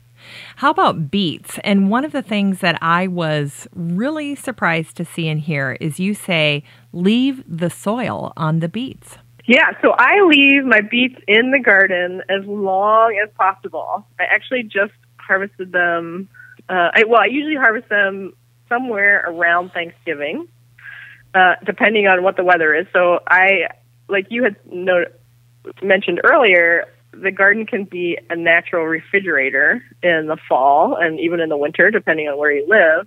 So I let my garden store my beets and my carrots. So beets and carrots are pretty similar in the way that you store them. So I let them grow in the garden as long as possible. I always plant a big fall crop of both of those things. And I will usually harvest them. You want to harvest them before the ground freezes. Uh, so I harvest mine usually around Thanksgiving. And then I cut off the tops of the beets. I leave the soil on. I try to brush off as much as possible. And then I pack them into plastic bags, usually just plastic handled bags or any kind of plastic bag that I have laying around. And then I tuck them in the back of my fridge. And then I'll take out, whenever I need beets or carrots, I'll take out a bunch and I'll wash them as I use them. And this is because a lot of vegetables have a waxy protective cuticle on them that helps them store.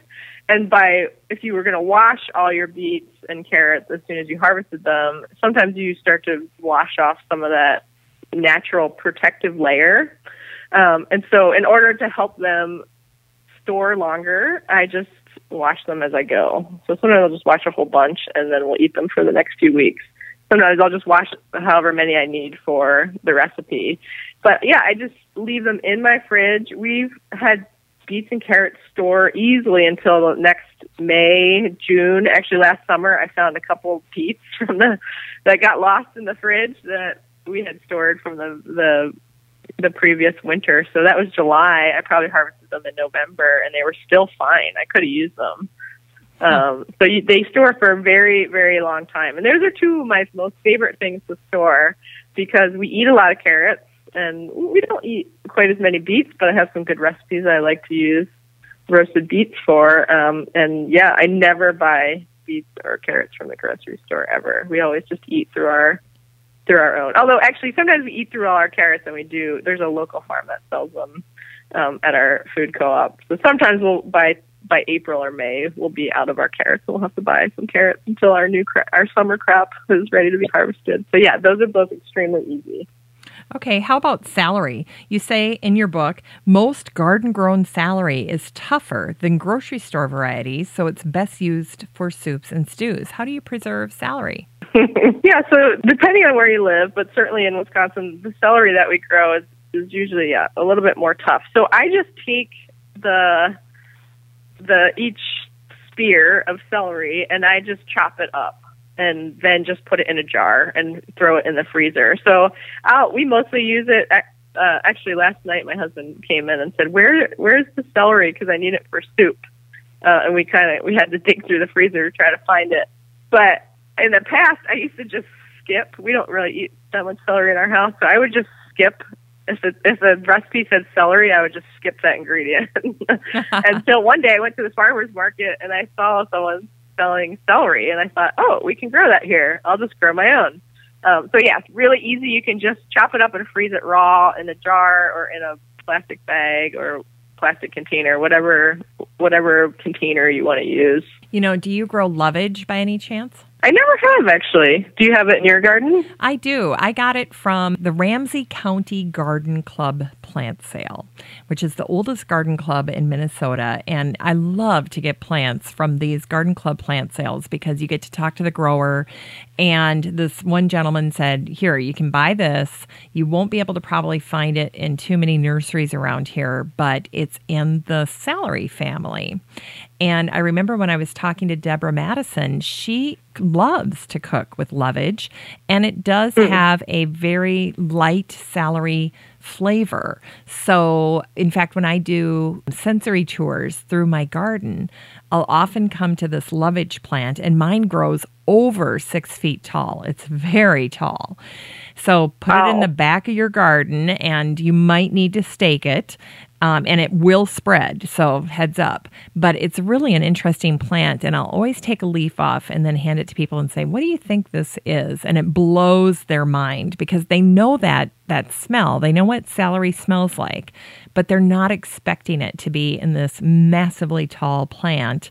And then I think it's very easy to cook with, and I do use it as a celery substitute. So there's something else you can add, Megan, to your 2017 garden is try growing some yeah. cabbage. Yeah, there you go. I will. I always I like to try a couple new things every year, so I'll put that on my list of things to try. Yes, and hey, if you're in Minnesota next summer, you stop by and I'll give you a big section of it so you can just go start your own little lovage farm there. So cool. You know, one thing I was so happy to see is that you have chard in your guide here. yeah, and I do I do have chard and to be honest, I actually like kale more than I like chard. um, so chard is one of the vegetables that I only grow sometimes. So I have some vegetables that are on like a two or three or four year rotation, and I will admit that chard is on there. Uh, I always grow kale, but I don't always grow chard. But they're both pretty similar. You can you can freeze both raw. Um, both of them you can just de- take the stem out, and and certainly chard the stem is much more tasty than the than the stem of kale. So you could even freeze both of them together or freeze them separately. Because I know sometimes when you cook them, you kind of cook the stem first and then the leaves. Um, but you can freeze both of them them raw, and I just pack them into Ziploc bags. I just pack as much as possible into a Ziploc bag and then shut it, throw it in the freezer. Um, and I certainly freeze a lot more kale than I do chard, but they're both very similar. Um, and then we'll use them in egg dishes and stir fries and basically anything you would use it fresh. I will often use in any recipe that calls for cooked spinach, I will often use kale or chard instead, especially if I have it already frozen, um, because I like to eat my spinach fresh. I really don't like to cook it down because we like to eat salad, so I'll just use kale or chard instead of um, cooked spinach, and it tastes just as good, sometimes better actually, because cooked spinach isn't really. I don't find it to be that appetizing. All right, note to self substitute cooked spinach. I like that idea. How about garlic and garlic scapes?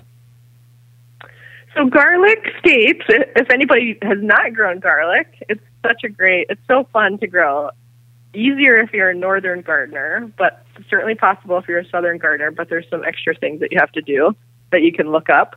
Um, but you plant garlic in the fall. So I planted mine in early November, and then it survives the winter in the garden. Kind of, you can think about it similar to a tulip bulb or a daffodil bulb. So survives the winter, and then we'll start growing in the spring, just like some of the bulb flowers. And then about sometime in June in Wisconsin, it sends out a scape, which is um, almost looks like a like a stalk, a flower stalk, and then it curls over and it has a, the little garlic flower. So a lot of people will say to cut them off because once a plant has flowers, it often will put the energy into the flower. Whereas garlic, we really want the energy to go into the bulb. And so a lot of people will cut the scapes off. You may have seen them if you shop at your local farmer's market. Everybody all of a sudden has garlic scapes uh, in June. And so I harvest them and I make pesto out of them. Um, and I actually sometimes like it better than basil pesto. Really? Um, and I've had some basil. Yeah, I've had some. It's, I think it has a. It definitely has a more garlicky flavor. It kind of has a deeper, slightly more complex flavor. And you can mix other things in. Sometimes I'll put some basil in there. Sometimes I'll put some cilantro in with it. I'll put some kale in with it just to take down the garlic flavor. I really like garlic, but I don't mind that it's kind of it's, almost, it's like a spicy pesto. Um, so I will make a lot of pesto in June. That's sometimes the beginning of my food preserving season by making garlic scape pesto. So Well- that's easy. You can also fr- freeze the garlic scapes as well if you like to cook with them. and you make the pesto and you're freezing the pesto as well, right? Yeah, I'm freezing the pesto again, just in jars. Um, and then I'll also make basil pesto. And you can actually make pesto. My friend makes pesto. She always ma- has cilantro pesto, parsley pesto, like you had said, the carrot top pesto. So there's lots of different things. You can mix a bunch of herbs together. Um, you don't have to make just straight basil pesto or straight garlic scape pesto. You can mix lots of different things together and come up with your own recipe. Hmm. Um, but yeah, I'll make the pestos and I freeze them for use all year round. Perfect. Okay, and then I was going to say this garlic scape pesto is from Bjorn Bergman. Is he a friend or did you get it out of a cookbook? yeah, he's a friend of mine, and the first one. This is these are the friends. They're huge food, preservers, and they make lots of different types of pesto. One of them being garlic scape pesto, and they're actually the ones that turned me onto it. When I had theirs, I thought, oh, I like this just as much as basil pesto, maybe even more. And I've also had some basil disease in my garden, and so I've had a couple of years where I actually lost a lot of basil to disease before I even was able to make that much pesto. Ugh. And so now I, as kind of insurance policy to make sure I have enough pesto, I'll just make a bunch of garlic scape pesto just in case I have problems with my basil. Wow. Um, so, so yeah, it's really easy. And I actually have, um, there's a recipe in the book. I actually have a blog post on my website that is how to make garlic scape pesto with pictures and that recipe. So if folks want to look it up, you could probably just Google creative vegetable gardener garlic scape pesto and it should come up and you can check it check out the process. Awesome. Yes, I'll put a link to that in the show notes, but it really looks wonderful. How about leeks and onions? I know that we are really uh, looking here at you probably your favorite, right? Leeks, onions, garlic. Yeah, leeks not as much. I would put leeks in the same category as chard that I grow them not every year, but on a rotation every few years. But Okay. onions and garlic I always grow. Um, onions you want to make if you think you want to store them, you want to grow a storage variety. So so I've had the best luck with just starting I start my own seeds, so I just start my own onion seeds and I buy storage varieties because I know I want to try to store them. Um, and then I harvest my onions. I cure them in my garage to kind of dry them out. Then I pack them into crates. I have some old flower bulb crates that I got from a local nursery. And then I put them in my basement. So I don't have a root cellar. I do have a basement that's on the cooler side. It's not finished, and so we don't really spend a lot of time heating it. Um, so I've I've had really good luck in this house with onion storage, but my last house was a new house, so I had a pretty warm basement.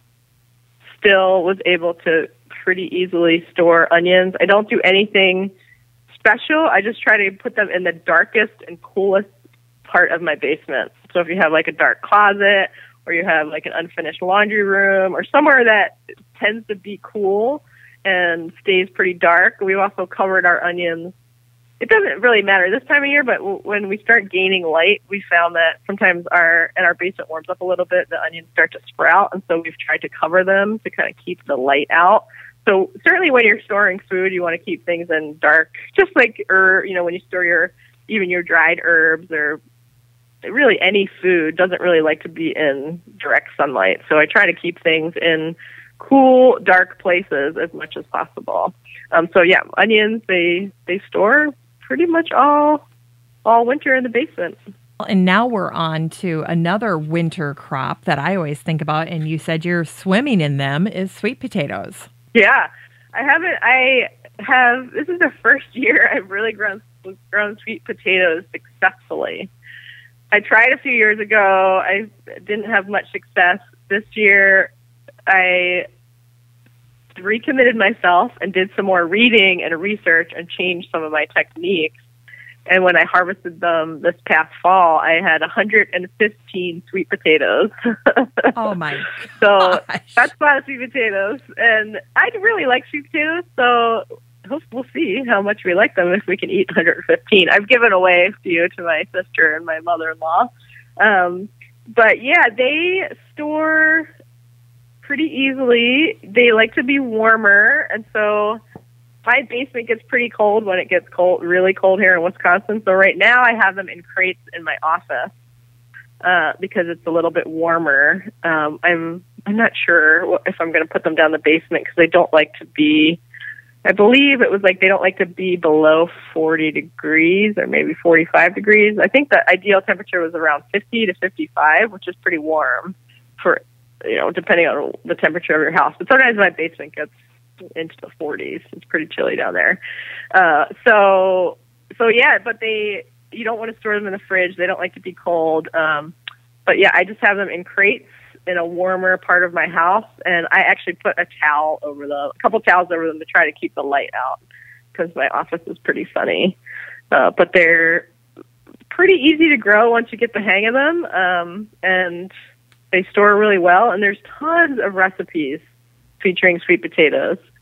Don't think that sweet potatoes are just for Thanksgiving with like that really sweet marshmallow dish, which is actually I don't even like that dish.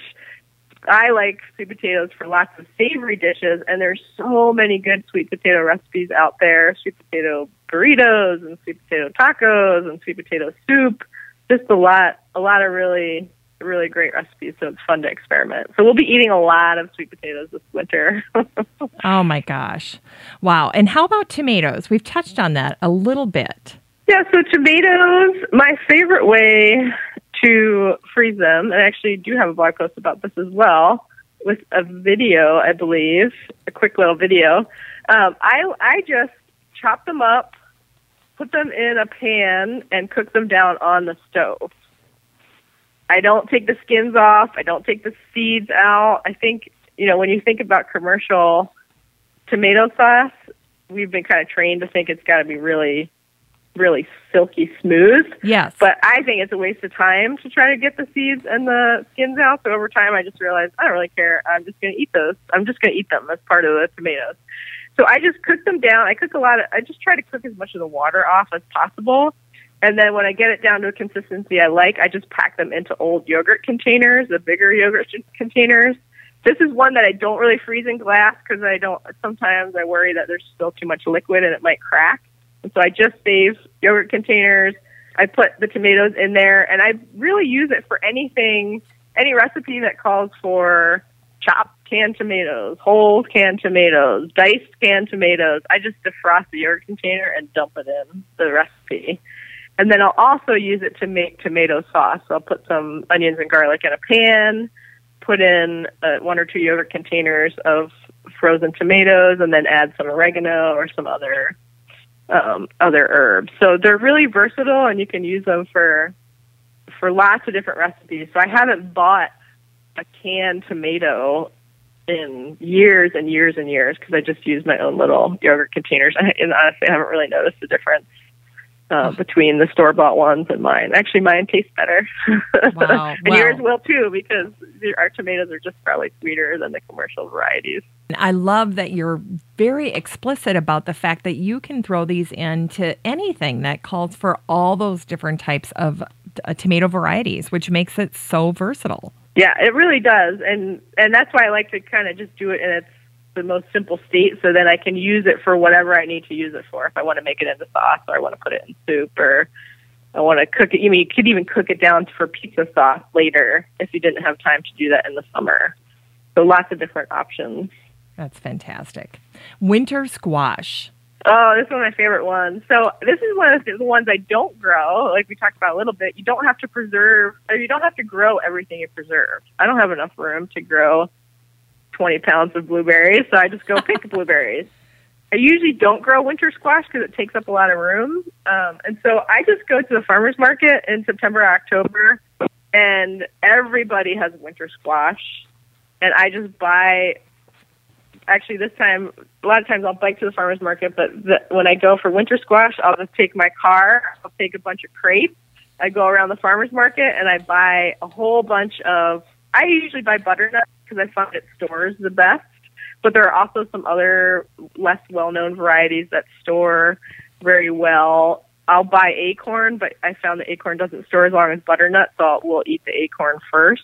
Okay. Um, but yeah, I usually buy, I think there are 12 butternut squash, and then I just put them in crates in my basement. I look for ones that don't have nicks on them as much as possible, so I look for ones that aren't really beat up, that their skin's pretty intact, and then I'll put them in crates, put them in my basement, and we eat butternut squash all winter long. My husband just used two last night for to make a butternut squash soup for dinner. So, um, again, that's one thing that can be kind of expensive in the grocery store, especially if you shop for organic produce in the winter. So really, really easy to store, and you don't have to grow it. You can just go buy them at the farmers market for. Sometimes they're only a dollar or two for a butternut squash. So it's a great. You can get some great deals in the fall. Oh, you're always thinking. I love that. Now, tell us about fruit storage. You have three categories for fruit storage. The first is the berries. You call them blueberries, cranberries, raspberries, strawberries, and you also include rhubarb in this category. Yeah, so those are all things that really don't require a lot of processing. So the strawberries, I usually take off the little strawberry leaves, the cap. Uh, but the rest of them can pretty much just be frozen raw um, blueberries are so dry that you know, and it depends whether you're washing them first or not. So sometimes my husband always teases me because when things come out of my own garden, I don't always wash them. They're like they just came out of the yard; they're not dirty. um, so it depends. If you're washing things, then you'll probably want to spread them out on a cookie sheet, put them in the freezer, and at least partially freeze them so they don't stick together into a big block. Um, and then once they're frozen or even just partially frozen, then you can remove them into your container. So they're more loosely frozen so you can get them out. I have made that mistake before and ended up with like a huge block of cherries that I had to try to chisel oh, apart when I wanted some. So it's it's best to try to have things loose so you can just grab however many you want. Yes. So those are really easy. I often freeze those in either gallon Ziploc bags or quart Ziploc bags, depending on how much I use at a time. Um, I use a lot of blueberries for smoothies, so I'll just put them in big gallon bags and then, um, and then just, I, which we didn't talk about, I have a chest freezer in my basement. So chest freezer is, if you're going to do a lot of freezing, I really recommend purchasing a chest freezer uh, because it doesn't have that natural defrost cycle that our upstairs that our kitchen freezers have. Sometimes you'll notice that things get kind of soft. Like if you have ice cream in your freezer, sometimes you pull it out, it'll be kind of soft. That's because the freezer has a natural defrost cycle. And but when you get a chest freezer, it doesn't have that. It stays at a very constant zero degrees, I believe. Um, so you you have so the food tends to degrade less over time. And so what i'll do is keep the majority of things in the basement freezer and then i'll just move up a bag at a time into my upstairs freezer because i do notice that they start to get a little bit more freezer burnt and then they just yeah they're just not as don't look as good as they do when they're in the basement freezer. So um so i'll just blueberries or raspberries, I'll just freeze them in sometimes just bigger bags because I use them pretty quickly, and then I'll just move them upstairs when I when I finish a bag. I'll just go and get a new one and bring it upstairs. Okay. And then how about apples, peaches, pears, and plums? You lump those together. yeah, and some of those, it depends how you want to use them. So I actually froze peaches this year, and all I did was take out the pit and then I just sliced them because I just wanted to use them for smoothies sometimes you can make freezer jam. You can, if you like to use jam, but you don't really want to can. Um, and, and sometimes if you don't want to use as much sugar, you don't want to use the pectin, you can make, you can cook down some of that fruit and make it into sauces or jams if you like to use it for pancakes or waffles. Again, it kind of goes back to what do you eat on a regular basis. If you like to make breakfast where you have pancakes or waffles, or you like to put some fruit fruit sauce in your oatmeal in the morning, you can cook down a lot of those fruits and freeze them as sauces or jams. Um, and then you know peaches and apples. It really kind of same thing. You can you can freeze them with the skin on. Sometimes my mother-in-law sometimes would take the apple skins off because she wanted to use them in pies. So I think a lot of it depends on what your end result, like how you're going to use it. If you're just going to use peaches in a smoothie, it probably doesn't matter. You could you could just cut them in half if you wanted to, and just take out the pit. Um, but you want to make sure that you you're you're. It's definitely easier to get off the leaves or get, take out the pit, or if you want to take off the skin. All those things are easier to do before you end up freezing them. So just prepare them in in the way that makes them the easiest to use when you're when you're ready to use them would be my suggestion. Okay. And then how about cherries? You separate this from the other fruits that you preserve. Well, cherries are difficult because you you really have to pit them. Um, and pitting takes a lot of work. We had a bumper. We had an amazing cherry year here in Madison two years ago. So much so that like people were not even couldn't even pick all the cherries that they had. And now these are most people in Madison grow sour cherries. Um, and so my friend and I went around, and she like she'll knock on people's doors and ask if she can pick their cherries, and most people will say, "Oh yes, please," because I mean people had just tens of thousands on oh, their trees. Gosh. So we went and we picked tons of cherries, and I pitted a lot of them. And but I got tired of pitting, and so then I was like, I'm just going to freeze the rest of the pits in them, and I'll deal with it later. And that was not a good idea because it's really hard to deal with them later if they still have pits in them. And I actually still have a, a couple bags in the freezer, and I was trying to convince my friend that they should take them and just try to figure out how to get the pits out. Um, so, so cherries are you definitely want to get the pits out. Um, I have frozen that again. I kind of use them for smoothies. I actually have a couple recipes I like that have cherries in them, and so what I did, they kind of turn to mush by the time you get all the pits out. Um, and so I actually have packed them in uh, ice cube trays, so it's almost like a, a cherry mash. And I just kind of sh- stick it in the ice cube trays and freeze it, and then crack the ice cubes into Ziploc bags and then you could use them for smoothies. You could use them for sauce. You could use them for baked goods if you wanted to. Oh, I see. Um, if you wanted, if you wanted them to be more loose, you could probably try to spread them out on a cookie sheet. If you thought you wanted to have them more be like individual cherries, say if you wanted to use them for scones or baking, you might want them to be a little bit looser. So you could just try to spread them out and freeze them. Okay. So I was going to ask you, and then I almost forgot how do you prepare your squash, your winter squash? Because this is something that people seem to have endless ways to cook it. Do you have an easy way that you like to cook your winter squash? Well, I definitely like soup. My husband made a, a curried butternut squash apple soup last night, actually, for dinner. And so that's pretty easy and always good. Um, we've used it, I mean, I've made butternut squash tacos.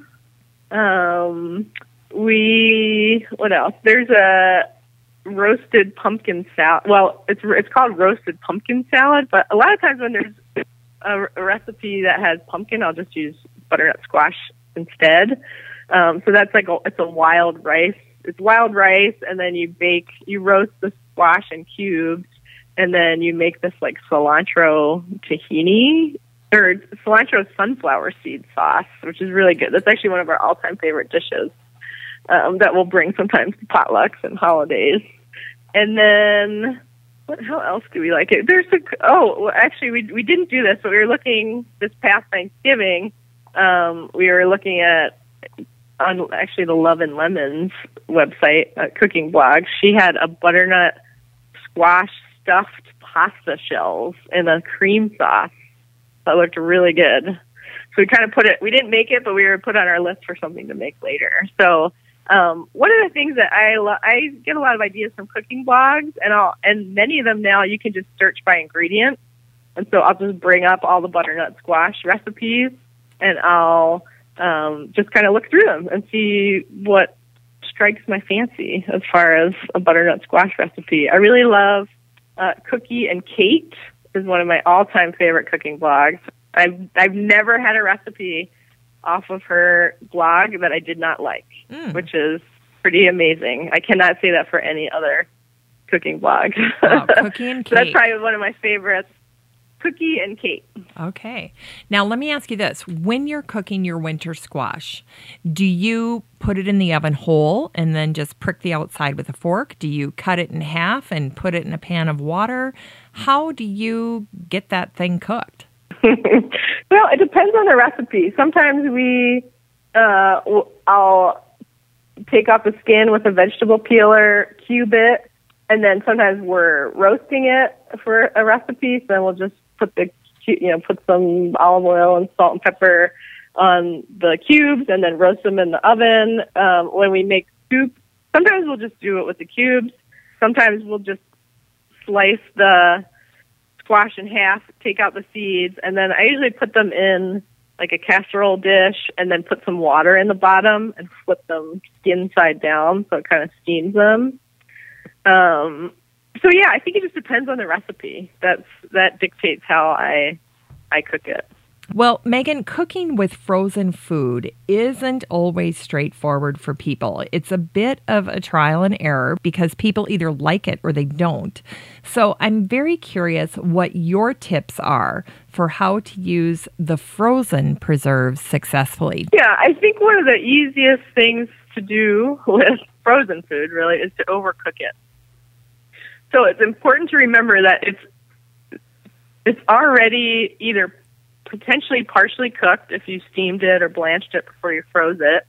Um, or even the freezing process kind of breaks down the cells of the vegetable. So even when you thaw it, it's not doesn't feel like it doesn't have the texture of a, so say broccoli. It doesn't have the texture of a fresh broccoli head. It almost feels like it was already cooked or you know the freezing process kind of breaks things down. So one thing I've learned over the years is it's really easy to overcook it. So you have to be careful that you're not adding it to a recipe at the same time you would it if it was raw.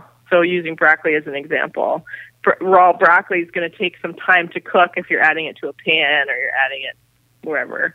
Um, and so you want to make sure that you're adding it more towards the end, so you're not overcooking it.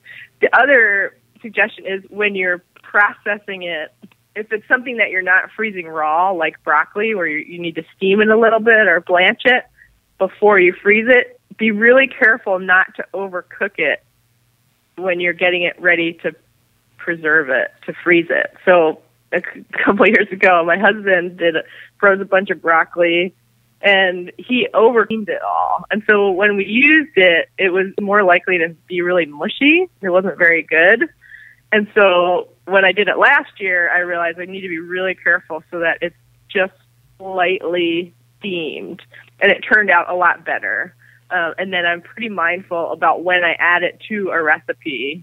Certainly, if I'm doing some kind of stir fry or I'm cooking something in a pan, um, I try to add it towards the end. If you're putting it in a soup where everything kind of gets cooked pretty soft, it's not going to matter as much um, or a casserole or something that you're baking, it usually doesn't matter as much either because things get pretty cooked through. Um, but yeah, and you can you could defrost things before you use them in a recipe, but sometimes I just don't do that, and I just take it right from the freezer. Um, I will say it's funny when I preserve my own food. I it doesn't feel the same as buying frozen vegetables from the grocery store. I never buy frozen vegetables from the grocery store, but but I do use a lot of my own frozen vegetables. So it's kind of funny in that way, but it feels different for some reason because I know where it came from. I know that it came from my garden, and I know that it that I harvested it at the peak of flavor, and I took care in preserving it. Um, it feels like I'm cooking with produce from my own garden, and and it doesn't feel as much like cooking with frozen food, which is kind of funny. But yeah, it, that's how that's how it kind of feels.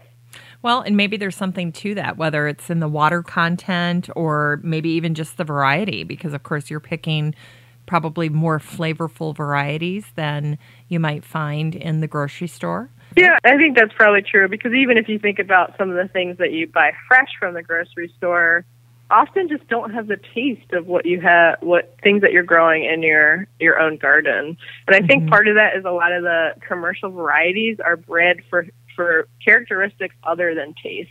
Yeah. So they're bred for uniformity, or they're bred for um, being able to be transported, or maybe some of the frozen food. Probably uniformity is pretty big for frozen food because mm-hmm. you want mm-hmm. everything to be kind of the same so that they can freeze it easily.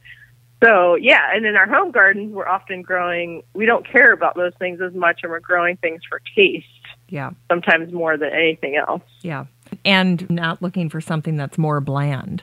We're looking for things with more flavor. And I had this wonderful conversation with Joel Karsten, the author of Straw Bale Gardens, and also Deborah Madison, the author of Vegetable Literacy, had remarked to me how disheartening it can be to be standing in the produce section of a grocery store and seeing how critical people can be of fruits and vegetables when they're at the grocery store because they're looking for perfection. And the difference is is if you're growing it in the garden and I have vivid memories of doing this with my grandmother, you wouldn't look at a, a, strawberry with a blemish on it and say, oh, well, we're going to throw that out. No, you just cut that part off and you'd keep using it. And you, again, it's that pride element in growing your own food that it doesn't have to be perfect but it does have to be good. It does have to taste good.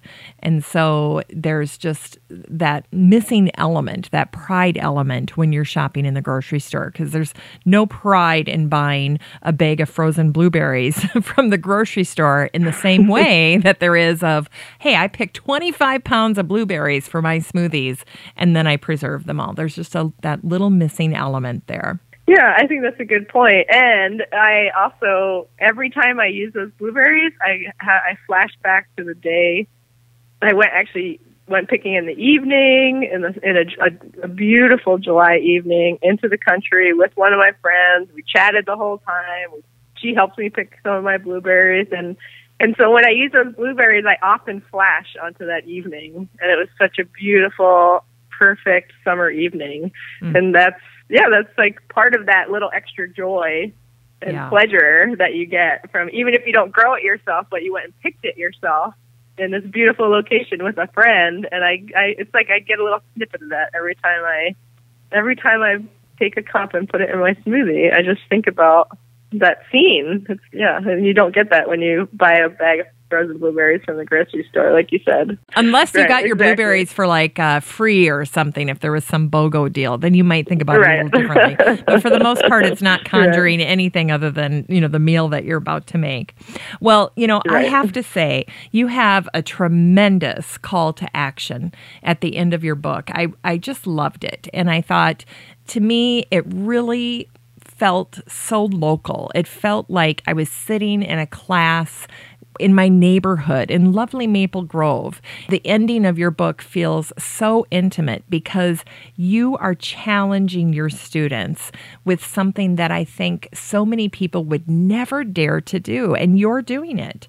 And you say, Well, I'm not going to say what the challenge is, I'm going to let you tell us. So tell us about it and how it has transformed not only preserving for you, but also for your students. I loved it. Well, I often give this challenge. I give it in the book, and I also teach a lot of classes and speak at conferences around my region. So I'll often give it the challenge at the end is to grow, to pick one thing and grow everything that you may need of that thing for a whole year. So, for example, and I often say garlic is an easy one to start with. So it's pretty easy to grow plant garlic, especially if you live in a northern climate. And and depending on how much you use, you could potentially grow all that you need, so that you never have to buy any garlic from a different source. Pesto would also be a very easy one. If you find yourself buying pesto, you could easily grow enough basil to make pesto to make enough pesto for the whole year, so that you never buy buy anything any from the grocery store and it's just a challenge of self-sufficiency and i and i by no means do i grow everything that i eat and i actually think that when when you start growing your own food you appreciate vegetables and all the hard work that goes into them. And so you're often more likely to go to the farmer's market. I still go to the farmer's market in my town because I love to support farmers. I love to see what people are growing, and I don't, I can't grow everything that I eat, and so I don't know that it's realistic for most of us to think that we're going to be able to grow and preserve everything that we need. But it is an interesting feeling to be self-sufficient in one or more vegetables. There are some things that I never buy from anybody else and I never buy from the grocery store. And that is, it's just kind of a special feeling to know that you can rely on yourself and your own garden for at least a small portion of your food needs. Uh, and that, I think that's pretty unique in, in nowadays where, where many of us, and I didn't know until I started gardening where food came from or what season. I didn't even know there were seasons of food until I was a gardener. So I think in a time when certainly a lot of Americans are very disconnected from where food comes from, to be able to produce your own food and even produce some of your own food that everything you eat comes from your own garden in a certain in certain categories is yeah it's a pretty it's a pretty great accomplishment and it's a very special feeling for sure. So that's my challenge to to gardeners that I come across. So certainly gardeners or gardeners and listeners of your show to, to for 2017 try to pick one or if you already do it maybe try to add a few more things to your list where you grow everything that you might need in a certain some certain vegetable categories and and give yourself that challenge when you're planting your garden and planting in the spring and preserving in the summer well, I absolutely loved it. And I love the way you phrased it in the book at the very end. You have the reader of the book, you leave a space for them to write their own comment here, but you give them the sentence starter and you say, I am going to attempt the amazing feat of providing my household with all of our, and then there's a blank, whether it's beets or oregano or basil, what have you, this year. I loved that. That's a wonderful, wonderful way to end your book. Now, I can't close the show without having you highlight some of your recipes because you have some pretty tremendous recipes in the book and on your website. And I'm wondering if you could pick out one or two and then virtually cook them with us. Pretend we're standing there beside you and let's cook them together. sure, that's a great idea. So, one of my I know that on, on the kale page, one of my all-time favorite recipes, probably the one that we cook the most, is one that's called Joyous Kale, and I originally learned it at a farm that I worked on, and have since over time kind of adapted it to almost a different kind of recipe. But it's a kale recipe um, with a tahini sauce, and it's so good, especially if you don't like kale I have served this dish to many different people that say they don't like kale and they like this dish. So um, that dish, like many dishes that I cook, most dishes, I start with some onions and garlic in the pan. So first I'll go down the basement. If I usually have a bowl in our kitchen of some garlic and onions, but if I don't have any, I'll go down to the basement, get some of my storage onions and garlic, put cook them up in a pan, saute them in a pan. I'll also get some couple bag quart bags of frozen kale, or if I have it fresh from my garden, certainly that's my first choice. But let's say it's winter and I'm cooking it. What do you saute your onions and garlic with? Usually olive oil, um, unless I have. Sometimes I'll do coconut oil, but not for this recipe. Depends okay. on the recipe, but usually I'll in some olive oil, and then at the while that's kind of sautéing, I'll make the sauce for the kale. So it's um, olive oil, some tamari or soy sauce, tahini, and lemon juice mixed together. Um, and I'm trying to think if I have it's it's in there's the recipe there's a link to the recipe in the book. I don't have a blog post about it. Um, but we can but I do have it on my website so I can send you the link. Um, and then I also toast some sesame seeds usually to go on top. And then if you, I don't, I'm a vegetarian, so I don't eat meat. So sometimes I'll saute up some uh, some tofu to put in it. So I usually do that in, an, in another pan with some olive oil. I'll cut it into triangles or rectangles or squares, whatever shape I want. So and try to crisp it up in some olive oil. But if you eat chicken, you could do a chicken breast or whatever whatever meat if you like to have meat with dinner. Um, and then if I if I picked the kale from my garden, then I'll have to kind of rinse it off because I have a lot of insects usually on my kale. So I'll rinse it off and then take off the stems and kind of chop it into bite-sized pieces. If I'm using kale I froze, I already did that before I preserved it. So the great thing is that I can just I actually just use it frozen. I don't defrost it. So once I get the onions and garlic nice and sauteed, then I'll add the kale, sometimes just frozen, uh, and let it cook a bit. And then I'll add the sauce that I made up, the, t- the tahini sauce, and kind of mix it all in. Um, and then I, I also forgot, I usually make rice on the side, some brown rice. So I'll have the rice, and then we have the so a pot with some rice, mm. a little pan with some tofu, and a little pan with some toasted sesame seeds, and then the pot with the kale and the sauce and the onions and garlic, and then we'll kind of put a little put a little rice in a bowl, put some of the kale, put some tofu on top, and put the roasted toasted sesame seeds on top. Wow. That sounds great. It's a really great recipe. It's one of our favorites. And you can add different things. Sometimes in the summer, I'll add in tomatoes. I've added in parsnips. You could add in some sweet potatoes or, or butternut squash. So really, you, it's a it's a base recipe that you can build upon and add other things if you want to. Mm, sounds delicious. Any other last minute recipes you want to share with us? Well, I'll, since I talked about smoothies a couple times, I'll share my favorite smoothie recipe, which I kind of adapted or made up. I don't know where it came from anymore. I think it's my own now. Um, my favorite smoothie, when I would actually eat this every single day, but I try to make myself have a little bit more diversity in my smoothies. but I usually have a cup of blueberries, a half of cup of raspberries, um, a cup of almond milk, um, and then a handful of spinach.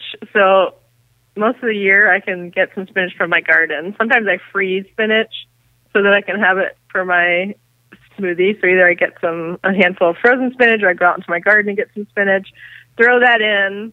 Um, sometimes I add like a tablespoon of flax ground flaxseed. Yes. And then I blend that all up and then right at the end I add maybe two tablespoons of cacao nibs. What? Um cacao, so that's chocolate, but it's not chocolate. Oh yeah, chocolate. So you might have had cacao. So it's not cocoa. It's cacao. It's like raw cacao. So you can get it in little nibs, and so they don't really. It's like a really bitter. It tastes like a really bitter chocolate without the sugar. Okay. Um, but I like I add a little bit into my smoothie. I love bitter. I, well, I love chocolate. Um, so it's like you know you don't it's not having chocolate for breakfast, but it actually supposedly um, cacao is really good for you. So and it adds like a little bit of crunch to your smoothie. Um, so that's my favorite my favorite smoothie recipe. And I think I actually have a link for for that on my website, so I can send that to you if people oh. want to try it out and let me know what they think. But it's not real sweet. I don't like really sweet smoothies, so it's more of like a savory, almost a savory smoothie instead of really sweet. Wow, well, I love that. I think it sounds fantastic. I'm going to give it a try. Now, you have a few upcoming events that you wanted to share with us, one of which is you have a new book coming out. I do. I'm really excited. It's a um, it's a garden planning workbook. So helping people. So the the most successful gardeners I know are people who give some thought to their garden before the season starts. They don't wait until the first sunny day and then rush out to their garden and start planting things. They're prepared for when the season starts. And I'm also in I'm a minimalist and I like things to be simple, so it's not this big complicated not it's not creating this big complicated plan.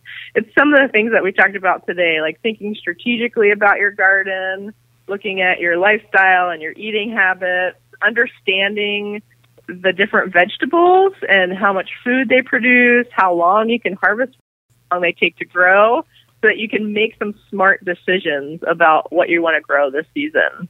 Um, and then I help you figure out, uh, you know, different. I make variety suggestions, and just we kind of it walks you through the process of planning your garden for a successful season, step by step, but kind of in a simple, fun way. And even more so than super easy food preserving, there's going to be worksheets that you can fill out. And so it's really coming up with a personalized plan. So it's not me telling you what you should grow in your garden. It's me helping you figure out what you want to grow in your garden and how to plan for that. Um, and so it's very, very personal. Um, I'm really excited about it right now. So that's getting as a graphic designer is getting designs. So it's going to be really pretty. I actually want it. I think I'm a big cook, and I think cookbooks and cooking blogs are very beautiful. Um, and I think there's some room in the in the gardening book industry to have vegetable beautiful books about vegetable gardening that are also instructive.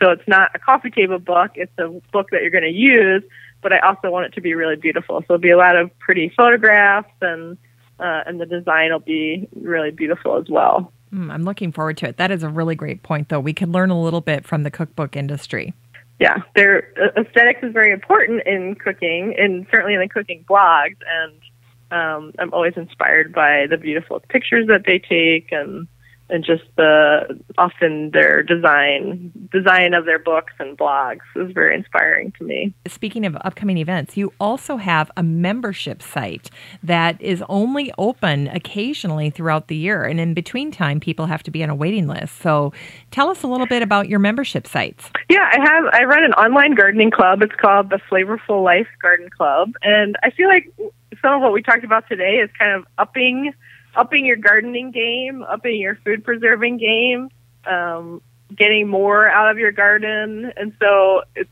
in the gardening club, that's what we focus on is really trying to, one of the things we talk about is like growing and eating the best food of your life every season. Uh, and so we it's a lot about education. It's also a lot about community. Each season we have a master class. So I shoot I shoot the videos in my garden and then sometimes in the winter in my house. Um, but I show a lot, so a lot of things are happening in my garden. I show you how to do things. Um, every season we have a master class where, so in winter it'll be how to plan your garden. Often we'll, then we'll have a community challenge. We've done a seed starting challenge that just a quick like seven day challenge to help everybody get everybody who wanted to get their seed starting operations up and going so they could start seeds. Um, and then we share recipes. We actually choose a different recipe every few weeks, and whoever wants to cooks it and then posts a picture and gives their review.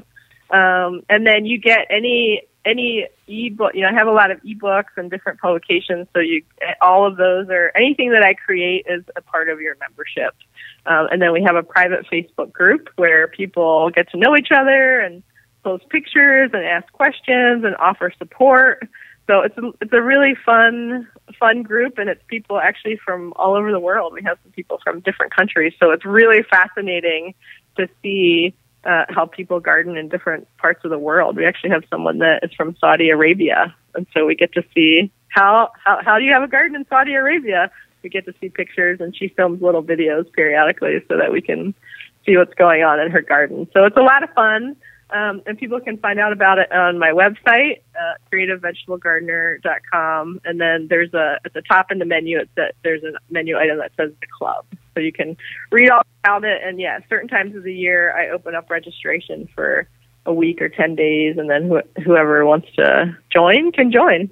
So it's it. a lot of fun. And I it's a, it. it's a great way to build your skills as a gardener slowly, you know, like throughout the year. It, you can't just take one class and learn how to be a gardener. It happens step by step, skill by skill over time, and that's why I created the gardening club because that's what we do. We learn together, and we we constantly become better gardeners over time. Mm, wonderful.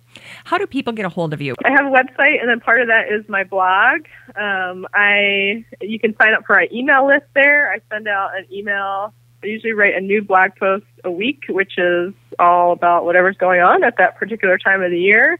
Um, and I send that out usually every Sunday, so you can join my email list and you'll get uh, an email every Sunday. If you live in the Midwest, I'll be uh, I travel around and speak at different Master Gardener conferences. In Wisconsin, we have the Wisconsin Garden Expo. Um, if you live in the Madison area, I teach a lot of classes, so you might be able to catch up with me in person. But if not, you can definitely catch up on me with me online. Um, on my website is links to my Facebook page, and I post on Instagram, uh, and also have have a Pinterest account as well. So you can, depending on what social media you like, you can hopefully find me there. Well, that is tremendous. And I know, Megan, that you are giving away a copy of this book, Super Easy Food Preserving, to a lucky listener. And then you've also generously offered to give away a copy of your new book that's coming out. So those are tremendous prizes for people listening to the show. Yeah, I'm, I'm happy to do it, and I'm really excited about about both books, and I've I've heard from lots of people that have used both of them. Or let's say I haven't heard from anybody that used a new one since it's not out yet. But hopefully, I'll hear from lots of people that use the new one to help them plant their gardens. But certainly, the food preserving one, I've heard from lots of people that they they tried lots of different techniques, new techniques, new to them techniques for food preserving. So um, I always love to hear from folks. So if you have any food preserving tips you want to share, feel free to come on over to my website or my Facebook page. And we're always chatting about gardening all year round, all times of the year, every day. All right, that sounds fantastic. Well, and it's always gratifying to hear from people who've had a chance to review your work and love it. So that's wonderful. Okay, well, well this was a, chatting with you. Oh, it was so fun. This was really, really informative. This helped me a lot too. So as as you were talking, I was taking little notes for myself on things I want to do, and I really liked your tip on just you know using the farmers market, utilizing that, maximizing the fact that we've got these in our communities.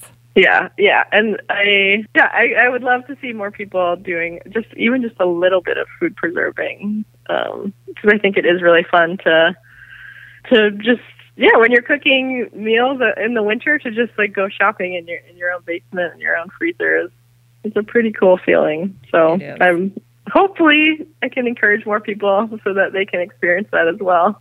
Mm. I think it's going to be great. Well, Megan, I want to thank you for your lovely amount of information today. This was tremendous. I know that listeners are going to completely benefit from it, and I hope they check out your book. So, thank you for spending this time with us today. Thanks for having me. And like I said, it's one of my most favorite things to do is talking about gardening. So, I appreciate talking about it with you and and your listeners. So, thanks for having me. Oh, the pleasure was ours, I assure you.